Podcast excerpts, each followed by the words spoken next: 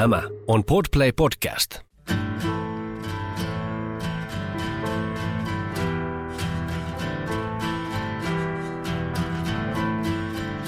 Ja tervetuloa jälleen podcastimme pariin.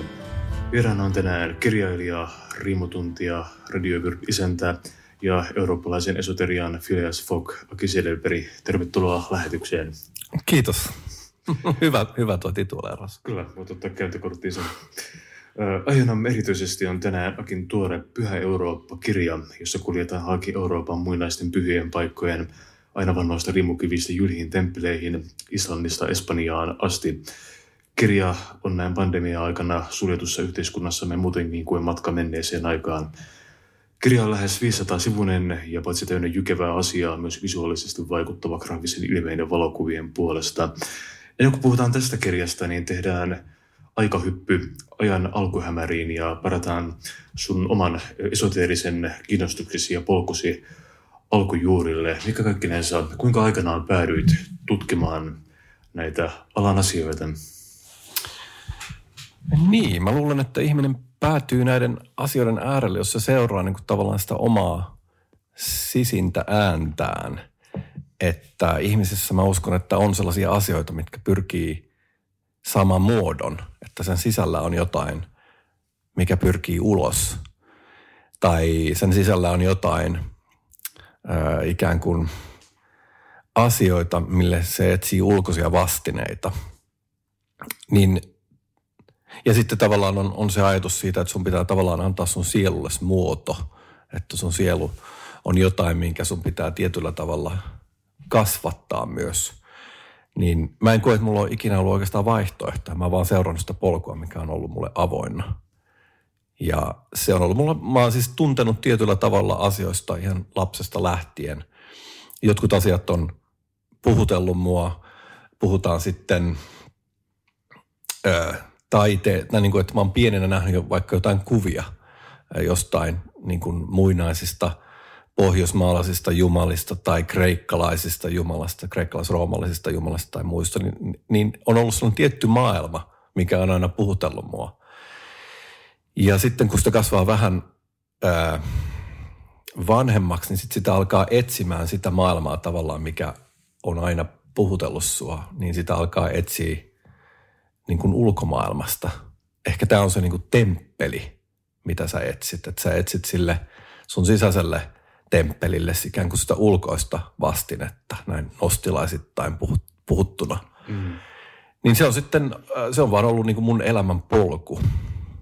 Että mä en usko, että se on ollut kauhean tosiaan mikään valinta, että se on vaan niin kuin, asiat on vaan mennyt näin. Mm. Ja mä oon löytänyt sen maailman niin kuin musiikissa, taiteessa, häilyvissä niin kuin hetkissä, luonnossa tai joidenkin ihmisten seurat. Se on ollut niin sellainen häilyvä maailma, mitä mä oon yrittänyt etsiä, mikä on meidän nykymaailmasta aika pitkälti kadonnut. Et me eletään hyvin sellaisessa niin kuin maallistuneessa, profaanissa maailmassa, jossa me ollaan ikään kuin kauhean pitkällä siitä ää, niin kuin mystisestä kes- keskiöstä mm. tai siitä piiristä, mistä niin kuin tavallaan, missä, missä, minkä yhteydessä niin kuin ihmisen pitäisi elää niin me ollaan siitä jotenkin aika kaukana. Niin sitten se on aika pitkä matka tällaiselle länsimaalaiselle, niin kuin eurooppalaiselle tyypille, niin kuin minä, löytää se, jos se ei noudata sitten niin kuin jotain kristinuskon tai tällaista mm. niin kuin jo establisoitujen tavallaan polkujen niin kuin hyväksyttyjä teitä. Että sitten jos puhutaan jostain esikristillisestä niin kuin viisausperimyslinjoista tai muista, niin ne on niin kuin katkenneet. Niin me joudutaan niin kuin lähtee ilman opettajia ja ilman polkuja niin kuin uudelleen tavallaan löytää niitä ikuisia totuuksia tai mysteereitä kohti. Ja se ei ole helppoa. Mm. Että en mäkään ole vielä löytänyt. Niin kuin, ei tämä matka ole niin kuin tässä mm. vielä. Aivan. Että tämä on nyt yksi askel tämä mm. uusi kirja. Siinä on kulunut moninaisia vaiheita. Sä teet aikaisemmin kirjan pyhinvaellus tuota noin matkustasi Intiaan hindukulttuurin äärelle ja mikäli muistan oikein, taisit myös muutama vuosikymmen sitten asua, asua Englannissa jonkinlaisen pakana pakana ö, heimon luona ikään kuin. Heimon. Veljeskunnan. Veljeskunnan, tuo oli huomattavasti vähemmän uhkaavan kuulonen kuin mm. pakana heimo kyllä. Kyllä, tota, mitä, mitä silloin oikeastaan tapahtui? Tietyllä tavalla kiinnostanut mua tämä tota, pakana veljeskunta Englannissa. Kuulostaa hyvältä kohdata CVssä, mutta tuota, muutenkin kiinnostavalta. Joo, siis mä tosiaan mä kiinnostuin ö, tavallaan näistä meidän omista viisausperinteistä, meidän tavallaan omo, omasta mytopoettisesta maailmasta. Mm. Nyt mä puhun omasta, mä puhun niin kuin eurooppalaisista. Et niissä on kuitenkin niin paljon samankaltaisuutta. Ja ne on usein mennyt, mennyt ristiin keskenään ja muuta, että ne jakaa tiettyjä keskeisiä asioita. Mm. Ja tota, ö, silloin kun mä olin nuori mies, niin mä tulin yhteyteen tällaisen niin kuin esoteerisen, esoteerisemman niin kuin pakanallisen veljeskunnan kanssa, joka mm. asusti Englannissa. Ja sillä oli jäseniä kuitenkin ympäri Eurooppaa. Mm. Ja mä sitten niin kuin nuorena miehenä matkasin sinne asumaan ja olemaan niin kuin sen jäsen tai sen, sen osana, sen veljeskunnan mm. osana. Ja sehän oli siis niin kuin pieni ryhmä ihmisiä, jotka sitten niin kuin pyrki ää, tavallaan niin kuin elämään sen pakanallisuuden tavallaan mukaan. Ja mm. siihen liittyy kaikkea tällaista, niin kuin, että viljeltiin omaa ruokaa ja tehtiin omaa viiniä ja sherriä ja, ja niin kuin yritettiin jollain tavalla olla enemmän empaattisessa suhteessa luontoon kuin mitä urbaani ihminen ehkä on. Mm.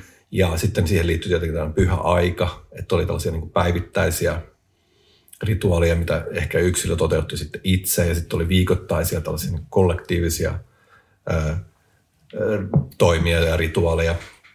Ja sitten oli tällaisia niin kuin vuodenkiertoon liittyviä mm. asioita. Ja sitten niitä tehtiin niin kuin sen, sen tota, veljeskunnan niin kuin yhteydessä. Ja sitten siihen liittyy ajatus siitä, että okei, että, että mikä se on sitten se pakanallisuus, niin siinä oli vähän tällainen pan-eurooppalainen Joo. ajatus, mikä on varmaan niin kuin ollut vaikuttamassa siihen visioon, mistä mä nyt on myös kirjoittamassa Joo. niin kuin tässä 20 vuotta, yli 20 vuotta myöhemmin periaatteessa. Mm. Että vaikka mä en kirjoita tässä niin kuin Englannista mitään, niin se on kuitenkin ehkä siellä ollut mulla niin kuin vaikutteena, että, että näin on käynyt. Että siinä pohdittiin sitä, että mikä se on sitten se pakanallisuus. Että se on ne juuret, jotka ruokkii sitä sielua, että se voisi sitten kurkottaa kohti äärettömyyttä. Että mm. nähtiin, että tässä on tällainen faustinen sielu Joo. eurooppalaisella ihmisellä ja, ja tota, se, se, se ilmentyy vaikka jossain viikinkilaivassa yhtä paljon kuin avaruusaluksessa mm. että, tai, tai, tai jossain goottilaisessa katedraalissa. Että ne kaikki niin kuin ilmentää tällaisia samoja tai tällaista samaa sielua. Joo. Mä en tiedä, vastasiko tämä nyt kysymykseen. Kyllä tuo oli ihan, ihan hyvä kaikki näissä avasi tätä hyvin ja tuon jälkeen tuli sitten se vaihe, matkarit ilmeisesti paljon Intiassa perehdyt hindukulttuuriin syvästi, mutta siinä kävi ilmeisesti klassisesti sillä tavalla, että matkasit Kouvas nähdäksesi lähelle, eli tota, siellä perehdyttyisi syvästi näihin hinduoppiin, niin huomasit, että oikea henkinen kotisi onkin huomattavasti lähempänä. Joo, eli siis mä, mä tota, äh, joo, perehdyin intialaiseen perinteeseen, koska se on tavallaan se jos me ajatellaan, uskotaan tähän indo-eurooppalaisen teoriaan, niin puhutaan mm. siitä, että on ollut, tällainen, on ollut tällaista indo-eurooppalaista, jotka on ollut tällainen niin kuin, tota, kulttuuri, joka on jakanut tiettyjä näkemyksiä. Indo-eurooppalainen kulttuuri on ehkä sekä suurimman osan Euroopan että myös Intian niin kuin uskonnollisten kulttuurien pohja, vire. Mm. Eli että periaatteessa niillä on samat juuret. Et minkä takia tietyt niin kuin klassinen hindulaisuus, sanotaan dharma, niin muistuttaa hyvin paljon – muodoltaan pakanallisuutta. Että sehän on niinku tällainen hyvin samantyylinen. Mutta siinä on se ero, että Intiassa se perinne ei ole ikään kuin koskaan katkennut. Mm. Että monoteistiset uskonnot, kristinusko tai islam tai juutalaisuus ei ole niin kuin katkaissut sitä mm. elävää perinnettä, mikä siellä juontuu niin kuin aikojen alkuun. Ja kun mä olin osana tota englantilaista ryhmää, niin eh, mulle myös niin kuin kuvastui se, että miten niin kuin rajoittunutta se tavallaan on, että mitä me voidaan tehdä tai mitä me voidaan ymmärtää tästä niin kuin pakanallisuudesta näin ilman autenttista perinnettä, joka on mm. se elävä, ilman niitä opettajia. Että meillä on vain niin kuin tällaisia yksilöitä, jotka niin kuin ehkä perustaa juttunsa vähän jonkun kristitun, kristityn tutkijan ylöskirjaamiin asioihin ja sitten tulkitsee ne ja mm. sitten painottaa tiettyjä asioita. Et, me, et meillä on niin kuin hyvin vaikea löytää sellaista niin kuin todellista niin kuin kosketusta siihen asiaan.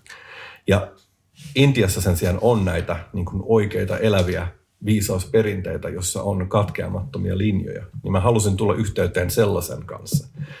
Ja siihen mä sainkin sitten niin kuin vihkimyksen yhteen tällaiseen, tällaiseen tuota viisausperinteen linjaan, Nagavabojen tällaisten aske, aske, aske, Shiva, anteeksi, askeetikkojen ja tällaisten Shivan palvojien niin kuin, tota, perimyslinjaan. Mutta tietenkin mä niin kuin näin sellaisen rajan, että okei, että tämä on, mä voin niin kuin hyvin ymmärtää tämän ja olla osa, osana tätä, mutta tämä ei ilmaise sitä sillä kielellä ja sillä siinä niin kuin maailman kontekstissa, mikä on se mun koti. Mm. Että tämä, mun pitäisi tulla intialaiseksi, Aivan. jos mä haluaisin todella niin kuin lopulta niin kuin tulla osaksi tätä maailmaa. Ja se ei ollut kuitenkaan askel, mitä mä halusin ottaa. Joskin mä ymmärsin, että nämä, kenties nämä eri perinteet Intiassa ja Euroopassa juontuu samasta traditiosta. Ja ne heijastelee samaa alkulähdettä. Aivan, kyllä. Miten sitten tota, pyhiinvaelluskirja tuli 2013. Milloin sulla syntyi idea tästä Pyhä Eurooppa-kirjasta vai oliko se olemassa jo ennen tuota? Se oli varmaan olemassa joo. Että tota, joo, tähän tuli 2013 tämä suomenkielinen pyhiinvaellus. Joo. Ja sitten siitä tuli sellainen laajennettu Mm, joo. versio 2016 tai 2017, Journeys in the Kali Yuga, joka Joo. on se sellainen niin kuin varsinainen Joo, kirja. aivan. Ja tota, kun nämä on tavallaan niin kuin, sitten kun mä tulin sieltä Intiasta takaisin, niin mä aloin miettiä, että miten mä voin niin kuin käyttää sitä mun kokemusta ja sitä mun vihkimystä tapana katsoa niin kuin mun omaa. Maastoa. Aivan. Että jos mä voin katsoa niin kuin peiliin ää, ja käyttää ikään kuin sitä mun Intian kokemusta peilinä, mm. jolloin mä katson itseäni ja Aivan. sitten sen näen itseni taakse, niin miltä se näyttää se maasto. Joo, Tämä nyt saattaa kuulostaa abstraktilta, mutta mä yritän niin kuin sanoa, että mä oon analogian keinoin yritän tarkastella. Mm. Että vaikka Intia, Intiasta esimerkiksi ei tässä puhuta hirveän paljon tässä uudessa kirjassa, mm.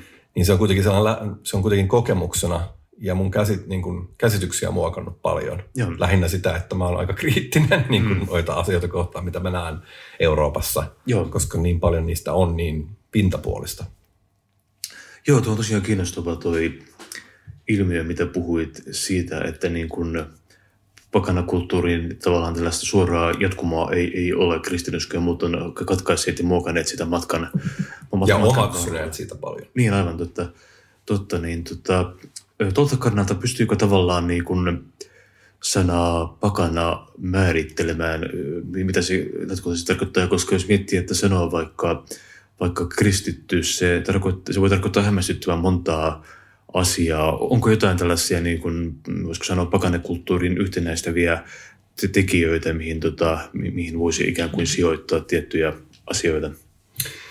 Joo, mullahan on tosi hyvä määritelmä nyt, kun mä muistan tässä mun kirjassa tuossa loppupuolella, missä mä puhun niin kuin tavallaan niistä ehkä viidestä kuudesta asiasta, jotka mun mielestä määrittää, mitä se pakanallisuus on. Joo, Mä en nyt ihan kaikkea niin kuin suoraan sanoen kauhean hyvin muista. Mä pitäisi varmaan katsoa tuosta kirjasta, niin mä tosi hienosti. Tota, mutta siihen liittyy niin kuin syklinen aikakuva, mm.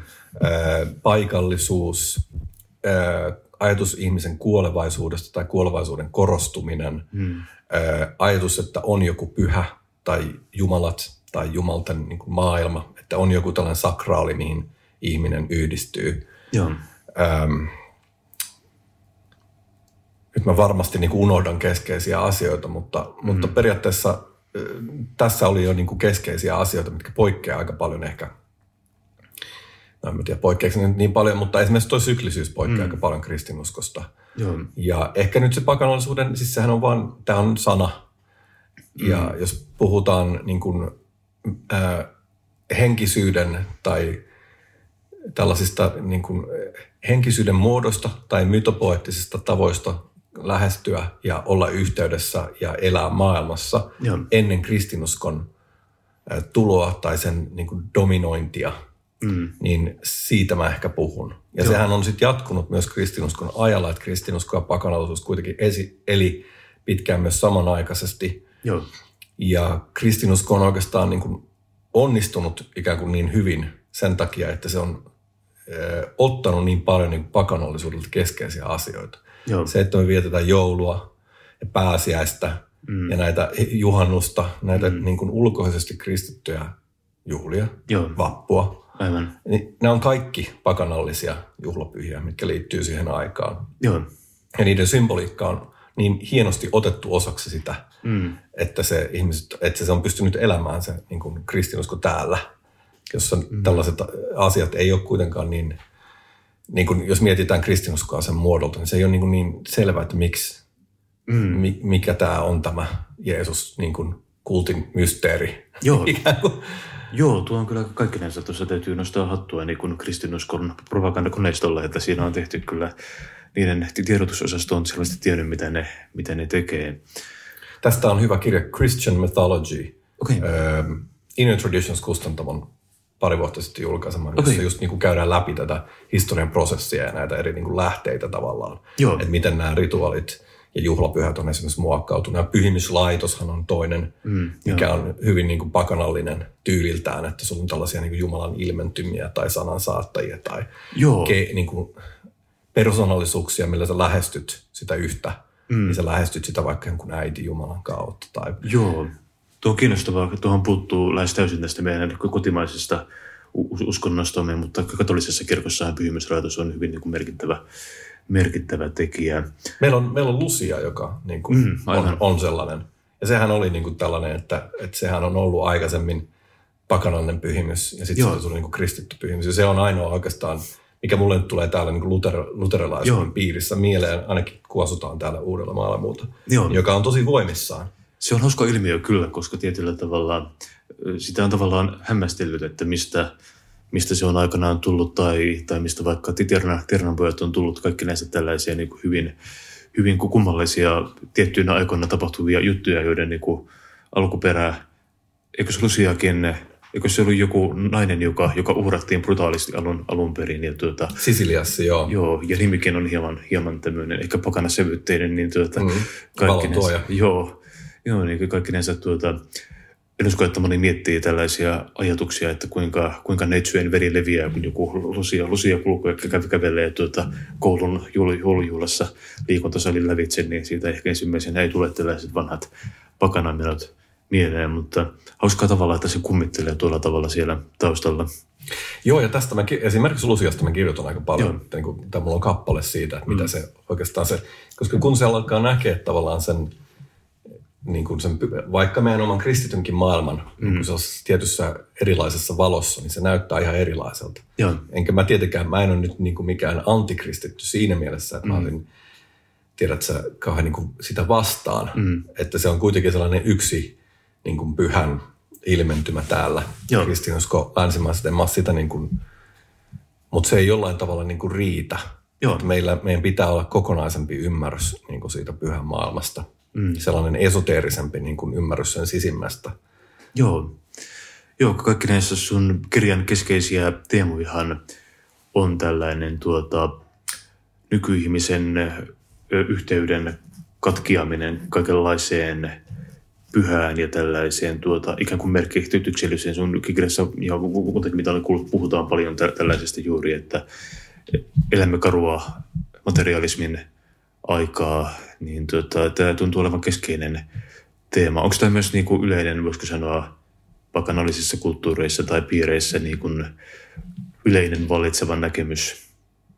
Toi on tosi hyvä kysymys. Mulla ei ole oikeastaan tuohon vastausta, ei välttämättä, mm. mutta mä en edusta ehkä sellaista ihan peruspakana mm. skenetyyppiä. Joo. Että sellainen, jos sä meet vaikka, mä olin vaikka pakanamessuilla, niin siellä on kaikenlaisia tribaalitatuointeja ja strippareita ja, ja, ja tota, karhun kansoja ja muita. Ja, ja mm. siellä jengi kulkee erilaisissa niin kuin näyttävissä asuissa, jotka matkii mm. jotain eilispäivän tapoja ja muuta. Ja siellä keskitytään ehkä aika paljon kaikkiin niin kuin käsitöihin ja symboleihin. Ja, ja se on sellaista niin kuin vähän pintapuolista. Se on Joo. sellaista vähän niin kuin mitä Oswald Spengler kutsui tällaiseksi niin kuin toiseksi uskonnollisuudeksi, Mm. jolloin niin kuin jonkun kansan tai kulttuurin niin kuin ytimestä on kadonnut sen, sen niin kuin uskonnon nuoruus. Joo. Ja sitten se kaipaa sitä. Ja sitten se ilmentää sitä tällaisilla vähän niin kuin ulkokohtaisilla muodoilla. Niin mä en usko, että tämä äh, ehkä tällainen kulttuuripessimismi tai tällainen, mm. mitä mä nyt ehkä jollain tavalla edustan, tai ainakin tämä Kali Juugan ajatus ja se ajatus mm. siitä, että me eletään tällaisessa niin kuin, että kun ajatellaan, että on eri olemassa eri aikoja mm-hmm. ja että on olemassa kukoistuksen aikoja ja rappion aikoja, niin että Joo. me tällä hetkellä edet, eletään sellaisessa niin kuin talviajassa, se rappion ajassa, se niin kuin ikuisessa marraskuussa ikään kuin. Niin se on ehkä sellainen ajatus, mikä enemmän sitten on, on tota, yleinen niin kuin tällaisen traditionalistisen niin kuin koulukunnan Joo. ajatuksissa. Oli ne sitten tota, René Gononin tai jonkun muun niin kuin edustamia, niin niissä on aina se ajatus, että me eletään sellaisessa ajassa tavallaan, jossa ihminen on eniten etääntynyt mm. sen ikään kuin todellisesta olemuksesta ja luonnosta ja Jumalasta ja toisistaan mm. ja itsestään ja kaikesta. Ja sen, sen takia ne asiat heijastuu maailmaan ikään kuin siinä kaauksena ja, ja epätasapainona, mitä me ympärillä me nähdään sitten. Puhutaan sitten äh, ekologista tai ekonomisista kriiseistä tai ihmisen sisäisestä sielukriisistä, ainakin länsimaisen ihmisen kriisistä. Ja jos joku nyt ei sitä näe, niin sitten me ollaan tota, perustavanlaatuisesti eri, eri tota, linjoilla, mutta mm. ehkä se on sellainen asia, mikä liittyy enemmän siihen puoleen, että en, en voi sanoa, että kaikissa niin pakanapiireissä ajatellaan näin. Joo. Joo, mutta mä, kuten mä sanoin, mä en myöskään pidä itseäni sellaisena niin kuin pakana jonkun alakulttuurin tyyppinä. Mm. Enkä mä koe, että, että nekään pitäisi mua sinne. Että mä en ole niin kuin sellainen sen, mä en ole mikään edusta mitään pakan, niin kuin pakana liikettä tässä. Pyrit välttämään leimoja siis. No, ehkä näin, joo. joo, kyllä. Mä, mä olen myös, olen myös vieraillut pakanamessuille ja kieltämättä, kieltämättä mullakin monista asioista tuli semmoinen hieman roolipelimäinen vaikutelma siellä, että tuo on kiinnostava juuri tämä niin kuin ajatus sanoa hengen yhteydestä tai tällaisesta niin kuin yhteydestä jonkinlaisiin henkisiin juuriin, niin se on tota kiinnostava ajatus. Mitkä sun mielestä, tämä on haastava kysymys, mutta ehkä, mitkä sun mielestä olisi sellaisia käytännön toimenpiteitä, millä ihminen pystyisi niin kuin, ikään kuin palauttamaan itseään, koska se on luultavasti asia, mitä kohtavasti helpoiten pystyy, pystyy alkaa parantamaan, niin kuinka palauttaa itseään enemmän oikeille jäljille? No tämähän on iso kysymys ja mitä mä vähän käsittelen tuossa niin kuin kanssa viimeisessä kappaleessa, niin että millä tavoilla sitten ihminen jollain tavalla voisi pyrkiä lähemmäs sitä jotain ydintä. Mm. Ja tota, siihen ei ole mitään sellaista niin kuin ABC-opasta. Mm. Oikeastaan se, se, se ongelma on se, että ensin pitää niin kuin tietyllä tavalla tajuta se, että, että on ehkä jollain tavalla kaukana siitä, mm. siitä henkisestä keskiöstä. Mm ja havahtua siihen, että me ei tavallaan olla enää Jumalille auki. Mm. Ja jos sen sitten ymmärtää, niin sitten voi alkaa miettiä, että millä tavalla me voitaisiin alkaa avaut, niin kuin avaamaan meidän aisteja ja meidän ymmärrystä ja meidän tietoisuutta sille, että Jumalat vois puhutella meitä, kuten ne on puhutellut jotain meidän kaukaisia esiisiä, mm. jotka on ajatellut, että, että tuolla menee ukkosen Jumala tai Amen lempi ottaa muodon meidän lihassa, kun me rakastellaan, tai jotain mm. tällaista, niin kuin, että, että Jumalat on ollut elossa näille ihmisille. Aivan. Nykyihminen elää tällaisen ihmeellisen hybriksen vallassa, että se ajattelee, että se niin kuin tietää jo kaiken, mm. että, ja kaikki on niin kuin selitettävissä Kyllä. teknologian tai materialismin tai tieteen niin kuin kautta, mm. mutta silti sen sielu pysyttelee sille suurena, suurena mysteerinä ja etäällä. Joo ja mikä kuvastuu siinä yleisessä onnettomuudessa, mikä nyt niin kuin länsimaista ihmisistä, ihmistä piinaa. Joo. Tämä oli huono vastaus siinä mielessä, mä en oikeastaan Sinänsä. sanonut mitään keinoja, mutta ehkä jos ihmiset lukee tuon kirjan, niin siinä mm. mä kyllä niin pyrin, mä pyrin osoittamaan suuntaan myös niin kuin tekoja. Mm. Että tämä ei ole myöskään, mä en halua olla niin kuin sellainen abstrakti siinä mielessä, että mä vaan puhun jollain filosofisella tasolla. Mm. Näiden pitää kuitenkin olla niin kuin kourintuvia asioita. Mm mitä ihmiset voi kokemuksen tasolla tehdä. Mm. Ja viisaus koostuu aina niin kuin tiedosta ja kokemuksesta, jotka niin kuin kirnutaan ajan myötä. Mm. Niitä kirnutaan sitä kokemusta ja sitä tietoa ja ehkä siitä tulee sitä viisautta, mikä mm. on sitten sitä ikään kuin tota, viisasten kiveä, Mm, niin kuin sitä filosofista kultaa tai sitä niin kuin elettyä tota, essenssiä. Joo, tuli hyvä vastaus vaikeaan kysymykseen. Se on tosiaan, kun miettii tieteellistä maailmankuvaa, se lienee, lienee varsin tarkka, mutta tota, samalla ei ehkä vastaa mihinkään varsinaisesti olennaisiin kysymyksiin. Miettii vaikka tällaisia suosittuja voima-ateisteja, kuten Richard Dawkinsia vaikkapa, niin tuota, se on mies, joka varmasti tietää uskomattoman paljon, mutta mä en ole samalla kovin vakuuttunut siitä, että kuinka, kuinka syvällä se silti on ikään kuin elämän ytimessä, että tuota, tämmöinen älykkyys ja viisaus ei välttämättä korreloi, korreloi täysin. Ja tuota, sen kautta on kiinnostavaa myös ehkä, käsittääkseni voisi sanoa, että viimeisen ehkä kymmenen vuoden aikana tai jotain tämmöinen niin kuin henkinen etsintä, esoteerisuus tai millä nimellä sitä haluakaan kutsua, on ollut jonkinlaisessa pienimuotoisessa renesanssissa. Ehkä, onko sulla sellaista vaikutelmaa? Varmaan jollain tavalla, että se, tai varmaan se ihmisten tarve on suurempi. Ja se esiintyy sellaisena niin kuin yleisenä henkisenä häröilynä, mitä me nähdään meidän kulttuurissa. Mm. Ja kaikenlaisina niin kuin kultteina ja, mm. ja tota self-help-gurujen, niin kuin, mietit miten kuuluisia niin kuin, tai mahta, vaikutusvaltaisia erilaiset niin kuin tällaiset self-help-tyypit on. Ja, mm. ja niin kuin liikkeinä ja, ja poliittisena niin kuin toimintana, uskonnollissävytteisenä poliittisena toimintana, mitä me löydetään sekä oikealta että vasemmalta mm. aika paljon, jolloin niin kuin poliittiset liikkeet korvaa sellaisen uskonnollisen toiminnan, mitä me tällä hetkellä nähdään meidän yhteiskunnassa todella paljon, Näin. että kukaan ei tunnista siksi, että se on itse asiassa tässä niin kuin korvikeuskontoa. Mm. Niin mm. kyllä, kyllä mä näen, että se on, on niin kuin sellaista, niin kuin, sellaista henkistä liikettä, mutta se ongelma on, on se, että miten se sitten niin kuin kanavoituu. Löytääkö ihmiset jotain oikeaa, niin kuin autenttista.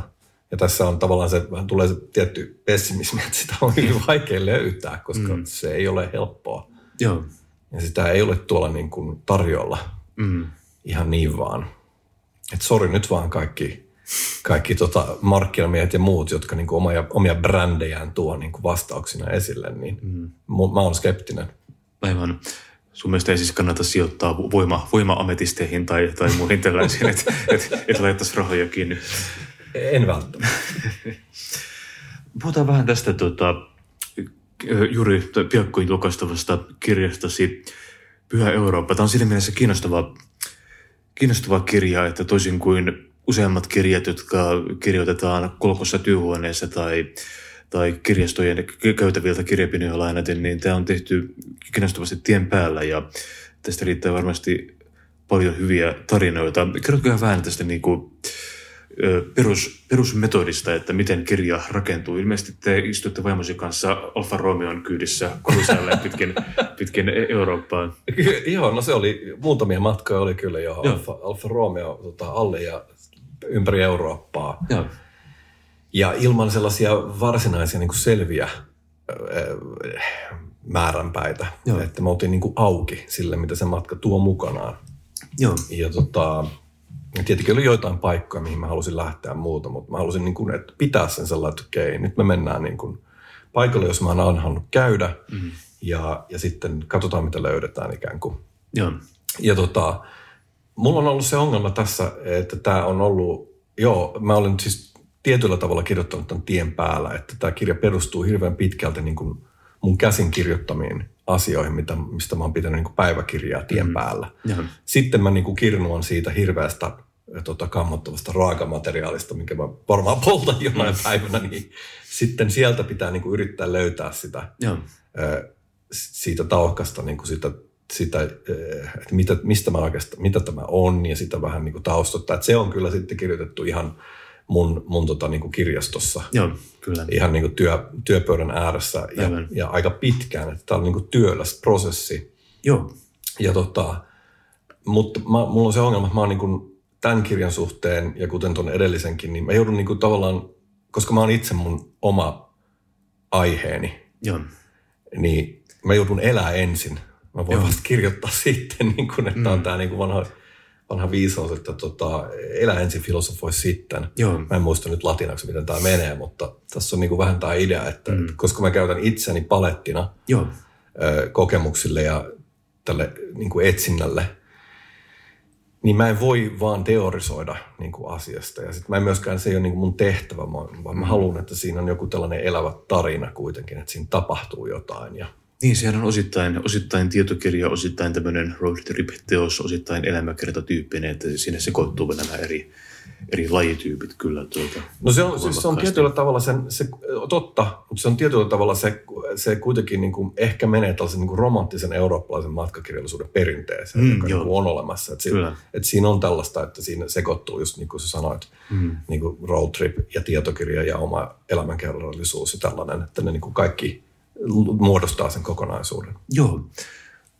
Milloin tämä työstäminen käytännössä alkoi? Ilmeisesti, jos muistan kirjasta oikein, niin ensimmäinen kirjassa oleva osuus on tämä Portugalin osuus, tota, joka on vähän niin kuin takautumatyyppistä. Se taisi olla jo reilu kymmenen vuotta sitten, mutta sitten ilmeisesti jossain kohtaa tässä aloit niin matkaamaan aktiivisemmin ja työstämään tätä teosta ikään kuin tarkoituksella käydä näissä Euroopan Se oli itse asiassa hauska, koska mä en aloita, mä, mä halusin vaan nämä asiat itselleni. Mä halusin okay. käydä noissa paikoissa Joo, joo. ja sitten mä, niin kuin, mä oon ottanut tavakseni, että jos mä menen jonnekin, niin mä niin kuin pidän siitä kirjaa, Joo, koska mä saan siitä niin kuin enemmän irti, joo, jos mä teen sen. Niin kun, nuo ensimmäiset matkat, mitä tässä on esimerkiksi johonkin Skandinaviaan tai ää, Baltiaan tai muuta, niin ei mulla, en mä silloin vielä tiennyt, että tästä tulee kirja. aivan. Että mä vaan kirjoitin, koska mä oon kiinnostunut näistä asioista. Joo, Ja, mutta se on hyvä motiivi tehdä asioita. Jos sä oot kiinnostunut jostain, niin varmasti joku muu on kiinnostunut siitä. mm. Niin kun, jos se on relevantti, että sä jaksat siihen niin paneutua, niin kyllä on muitakin, joita, joita kiinnostaa tämä asia. Niin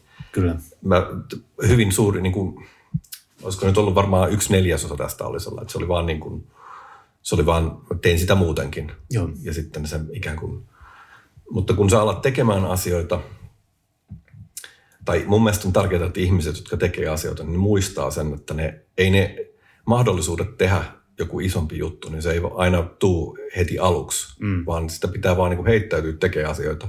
Joo, Ja sitten matkan varrella yhtäkkiä ne, ne joku antaa sulle niin kuin tilaisuuden tehdä jotain enemmän. Joo, kyllä. Milloin sä oikeastaan sitten että täysit tai päätit, että tästä tuleekin teos, jonka myös muut näkevät? Öö, mä, mä luulen, että se oli niin kuin tuossa tuon ensimmäisen kirjan jälkeen. Joo, Että mä olin sellainen, että, että ja, ja koska oikeastaan ensimmäinen osa, minkä mä oon kirjoittanut tähän kirjan, on se Portugalin osuus. Mm. aivan. Se on sen takia tämän takauma Joo. tyylinen. Ja mä olin sellainen, että mä niin kuin tosi paljon pidän tästä niin kuin tyylistä. Joo. Mä pidän tästä, niin kuin, tästä tällaisesta matkakirjallisuudesta ja sitten jostain kuitenkin aiheiden tutkimisesta. Joo. Mutta sitten, että siihen tulee myös oman elämänkerrallista niin kuin mukaan. Mm. Niin siinä olin, että mä osin kirjoittaa niin kuin helposti tällaista niin kuin tavalla lisääkin. Joo, Ja sitten se niin kuin jossain vaiheessa siinä sitten syntyi. Joo. Mä en, mä en edes muista nyt näitä oikeastaan niin kuin alkuvaiheita, miten se oikein meni. mm, kyllä. Mutta kyllä se ajatus oli olemassa ennen kuin mä sain niin kuin kustannussopimuksen, Joo, mikä sitten tuli aika alkuvaiheessa kuitenkin. joo, joo, kyllä. Sen, sen tota ensimmäisen kirjan jälkeen. Joo, Siellä ei tuon Suomen, eli joskus 2013 jälkeen. aivan. Onko se kirja sitten kuinka kronologisesti tota, noin, ne matkat? Sehän lähtee liikkeelle Ruotsista ja Baltian maista ja sitten tuota, Keski-Eurooppa tulee ehkä keskiosassa kirjaa ja näin. Onko se ku- kuinka niin kuin, kronologisesti tämä on no nyt me tullaan keskeiseen yhteen tällaiseen No niin. piirteeseen tässä, että aika on keskeinen käsite tässä kirjassa. Joo, Ja se, että miten monoteistisessa niin kuin maailmankuvassa aika on lineaarinen mm-hmm. ja se on kronologinen. Joo. Se kehittyy koko ajan kohti niin kuin parempaa aivan. tietyllä tavalla. Mutta pakanallisen tai tällaisen traditionalistisemman niin kuin maailmankäsityksen mukaan aika on syklinen. Ja tämä mun kirjan aikakäsitys on tällainen syklinen. Joo. Että siinä liikutaan niin kuin lähempänä ja vähän kauempana sitä mm. niin kuin pyhän piirin ydintä. Ja Joo. sitten palataan ikään kuin usein samoille paikoille myöhemmin. Aivan. Että se on vähän enemmän sellainen niin kuin spiraalimainen se aika. Joo, Ja koska, koska liikutaan usein sellaisissa niin kuin pyhissä kulminaatiohetkissä, niin ne joskus sulautuu niin kuin toisiinsa ja siinä tulee menneisyydestä juttuja tai tulee jotain näkyä ikään kuin tulevaisuudesta. joo, Et mä oon häl, niin kuin tahallisesti, että tuosta saisi sen järkevän kertomuksen, niin se on tietyllä tavalla tuo aika, on syklinen tuossa. Että mm. sillä esimerkiksi ihan alussa tulee ihan loppuun liittyviä asioita, ihan lopussa tulee alkuun liittyviä asioita. Siinä on unia, jota tapahtuu ihan alussa, jotka liittyy ihan loppupään asioihin ja kaikkea tällaista. Et siinä, siinä on tuollainen niin kuin tietty syklinen aika. Joo, se oli sikäli palkitseva kirja. Tosiaan, että tänään sain sen aamupäivällä luettua loppuun ja aloin käytännössä heti sitten käymään sitä uudelleen lävitse, että se ei ikään kuin tyhjennä itseään kerralla, vaan päinvastoin tuntuu, että tota, siinä on totta kai myös tosi paljon asiaakin, että parhaimmillaan yhtä, yhtä sivua kohden saattaa olla valtava määrä historiaa, paikkoja, nimiä ja tapahtumia, että tota, sen kautta se on myös niin kuin, ö, ö, palkitseva teos, mutta tosiaan myös hyvin laaja, että siellä on melkein 500 500 sivua, että sen kirjoittaminen ei luultavasti ollut ihan muutaman viikonlopun puhdettyä, vaan tota, oletan, että tämä otti aikansa. Se on äh, ad astra per spera. Kyllä. Näin se meni. Käydään vähän sitten tota noita maakohtaisesti ehkä paikkoja, paikkoja läpi ja mä yritän ilman, ilman muistinpanoja hyvin, hyvin haparoivasti tässä muistella, mitä missäkin suunnilleen tapahtui. Eli tästä, tästä tulee yhdistelmä tuota, yhdistelmä radiojournalismia, dementia ja stand-up-komikkaa, kun mä yritän muistaa, mitä siellä missäkin tapahtui. Tota, lähdetään vaikka Saksasta liikkeelle, jossa tuota, te kaikki te menitte ensimmäiseksi Berliiniin, joka ilmeisesti ei lomannut sinua puhemilla charmillansa. ei se ollut ehkä se, se tota, mitä mä etsin Aivan. Saksasta, ei. Joo. Sitten tota, no Saksahan on täynnä monia kummallisia paikkoja, joista ehkä yksi historialtaan kiinnostavimpia ja kummallisimpia on Weversburgin linna, joka, tuota, joka myös melkein liittyy suomalaiseen historiaan Yri von Kronhagenin kautta, joka siis tuota, joka oli, mikä se nyt varsinaisesti olikaan, hän oli tiede, tiedemies ja, ja maanmatkaaja, joka siis tuota, sai, sai tuota, Pariisissa opiskellessaan – ideaan, eikö se ollut ensin, että hän päätti ensin kävellä Intiaan, mutta sitten joku huomautti, että Intian on aika pitkä matka kävellä nyt ensin vaikka Suomeen. Ja sen, sen jälkeen hän päätti, päätti, että no hyvä on, kävelenpä Pariisista, Pariisista Suomeen, käveli Belgian halki ja melkein päätyi tapaamaan Belgian kuningasta ja päätyi, päätyi sitten tuota natsien juuri ö, Saksaan, jossa natsit, natsit oli juuri, juuri nousemassa ja päätyi melkein tapaamaan Hitleriä, mutta ei lopulta jaksanut tehdä sitä ja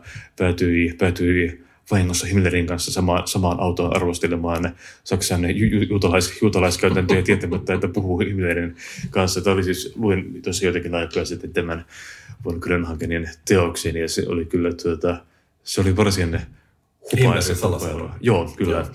Kyllä, että se oli tuota, se osui sattumaan kaupasta, kaupasta silmään päätin, että nyt täytyy hankkia, olen toki kuullut tästä tästä aika, aikaisemminkin. Ja se oli kaikkenansa hauska, miten hän päätyi sitten tänne tuota, ikään kuin saksalaisen esoterian ytimeen juuri näinä tuota, mm. sodan merkittävinä vuosina. Ja tuota, se on kaikki näissä, kun, kun, kun tuota matkakertomusta käy läpi, se kuulostaa, jos ei tietäisi, että se on totta, niin se melkein kuulostaisi jotain niin kuin hupaisalta elokuvakäsikirjoitukselta, koska se on täynnä mitä kummallisimpia sattumuksia ja ällistyttäviä Sehän, sehän kuulostaa enemmän joltain leffalta kyllä kuin Joo. todellisuudelta. Se on niin, kuin niin sellainen mieletön se tarina jollain Joo. tavalla, että, että se, se on vaikea välillä uskoa todeksi. Mutta hän oli jo, hän oli niin kuin suomalais, saksalais, tällaisen niin kuin tutkimusseuran, mm. niin kuin Ahnenerben, niin kuin tämän, eli Joo. tämän muinaistutkimusseuran, niin kuin SSN alaisuudessa toimivan tutkimusseuran Joo. ainoa varma jäsen Joo. Joo, se oli kyllä, kyllä niin kuin hauska. Hän asui sen, musta tappas mikä nyt olikaan sen kenraalin vai kersantin nimi, jonka Kal- Karmali ja Vilikot. Joo, juuri, juuri hän kyllä, joka oli ilmeisesti ainakin aikanaan ollut ihan merkittävä hahmo, mutta jota Grönhagen ehkä päätyy sitten punkkaamaan sen luona tämän elämän ehtoopuolella, mikä sitten ei ole erityisen kunniakas. Ainakin sen, sen kirjan, kirjan perusteella. Niin, niin tota, siis mun mielestä siitä tulee humaani kuva siitä. Ja mun mielestä niin. se on kauhean hyvä tässä kirjassa. Että Joo. tavallaan niin kuin Vilikut on nostettu sellaiseksi myyttiseksi hahmoksi Joo. aika paljon niin kuin tällaisissa esoteerisissa piireissä. Että joko okay. sitä pidetään tällaisena niin Rasputinina, että se todella oli niin kuin tällainen että se viisas tietäjä okay. tai joku paha paha tota, niin kuin velho. Joo. Mutta sitten Grönhagen esittää siitä kuitenkin tällaisen niin kuin hyvin tietyllä tavalla inhimillisen Joo. niin kuin puolen. Että se oli kuitenkin tällainen aika helposti niin kuin, se oli niin kuin tavallaan se oli sinisilmäinen Mm. ja halusi hirveästi löytää asioita. Ja se oli kauhean auki niin Joo. jutuille, jota sitten se helposti niin kuin usko. Joo. Että se, mikä mun mielestä kertoo hirveän paljon Joo. tästä niin kuin etsimisestä ja sen vaikeudesta ja muuta. Ja Mm. ihmisillä on hirveä tarve löytää niin kuin jotain, niin ne on niin kuin valmiita uskoa Joo.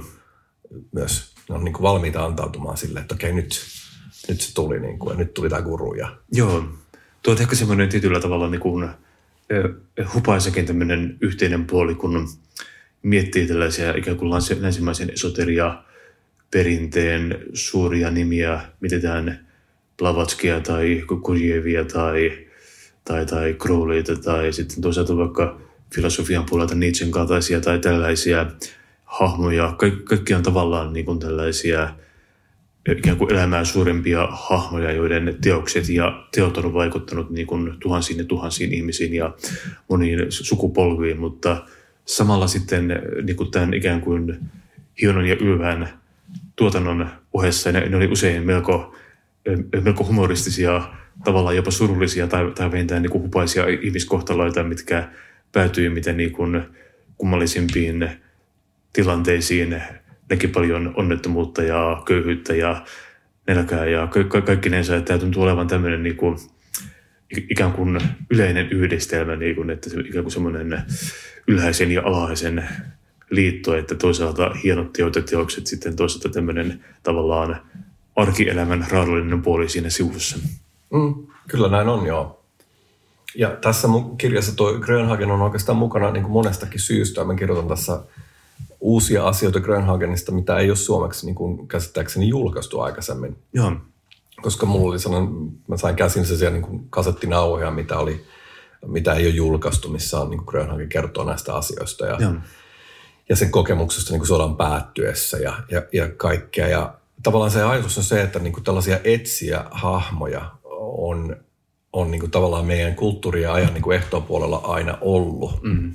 Että ei se ole niin kuin, me ei olla millään tavalla niin kuin uniikissa asemassa tai tilanteessa. Että sellaisia samantyylisiä niin kuin etsijöitä on aina ollut, jotka etsii jotain. Että mm. ne haluaa löytää jotain, jotain mikä on kenties niin kuin maailmasta katoamassa tai kadonnut. joo, Ja Grönhagen oli nuori idealisti, sinisilmäinen niin kuin romantikko Joo. jätkä. Eihän se ollut mikään niin kuin natsi Joo. todellakaan. Että tota, se, sä oot nuori jätkä, sä lähdet kävelemään tota, safarikypärä päässä niin kuin, ja hellepuku päällä maiharit jalassa niin kuin Pariisista Suomeen Joo. ja tota, sitten sulle tulee yhtäkkiä voimaan noussut valtio, joka on sellainen, että tässä on tyyliin rajattomat resurssit. mm, Meppes nauhoittelee noitia ja tietäjiä ja muuta joo, että nauhoita, tee näitä hommia, tässä sulle resurssit. Niin kuka sanoisi tässä, mm. helppo se on tässä vaiheessa sanoa, että niin kuin, en kyllä ottaisi, mutta mm, jos me ollaan rehellisiä, niin suurin osa ihmisistä olisi, jos ne saisi rajattomat resurssit tehdä jotain asiaa, sulla olisi joku tällainen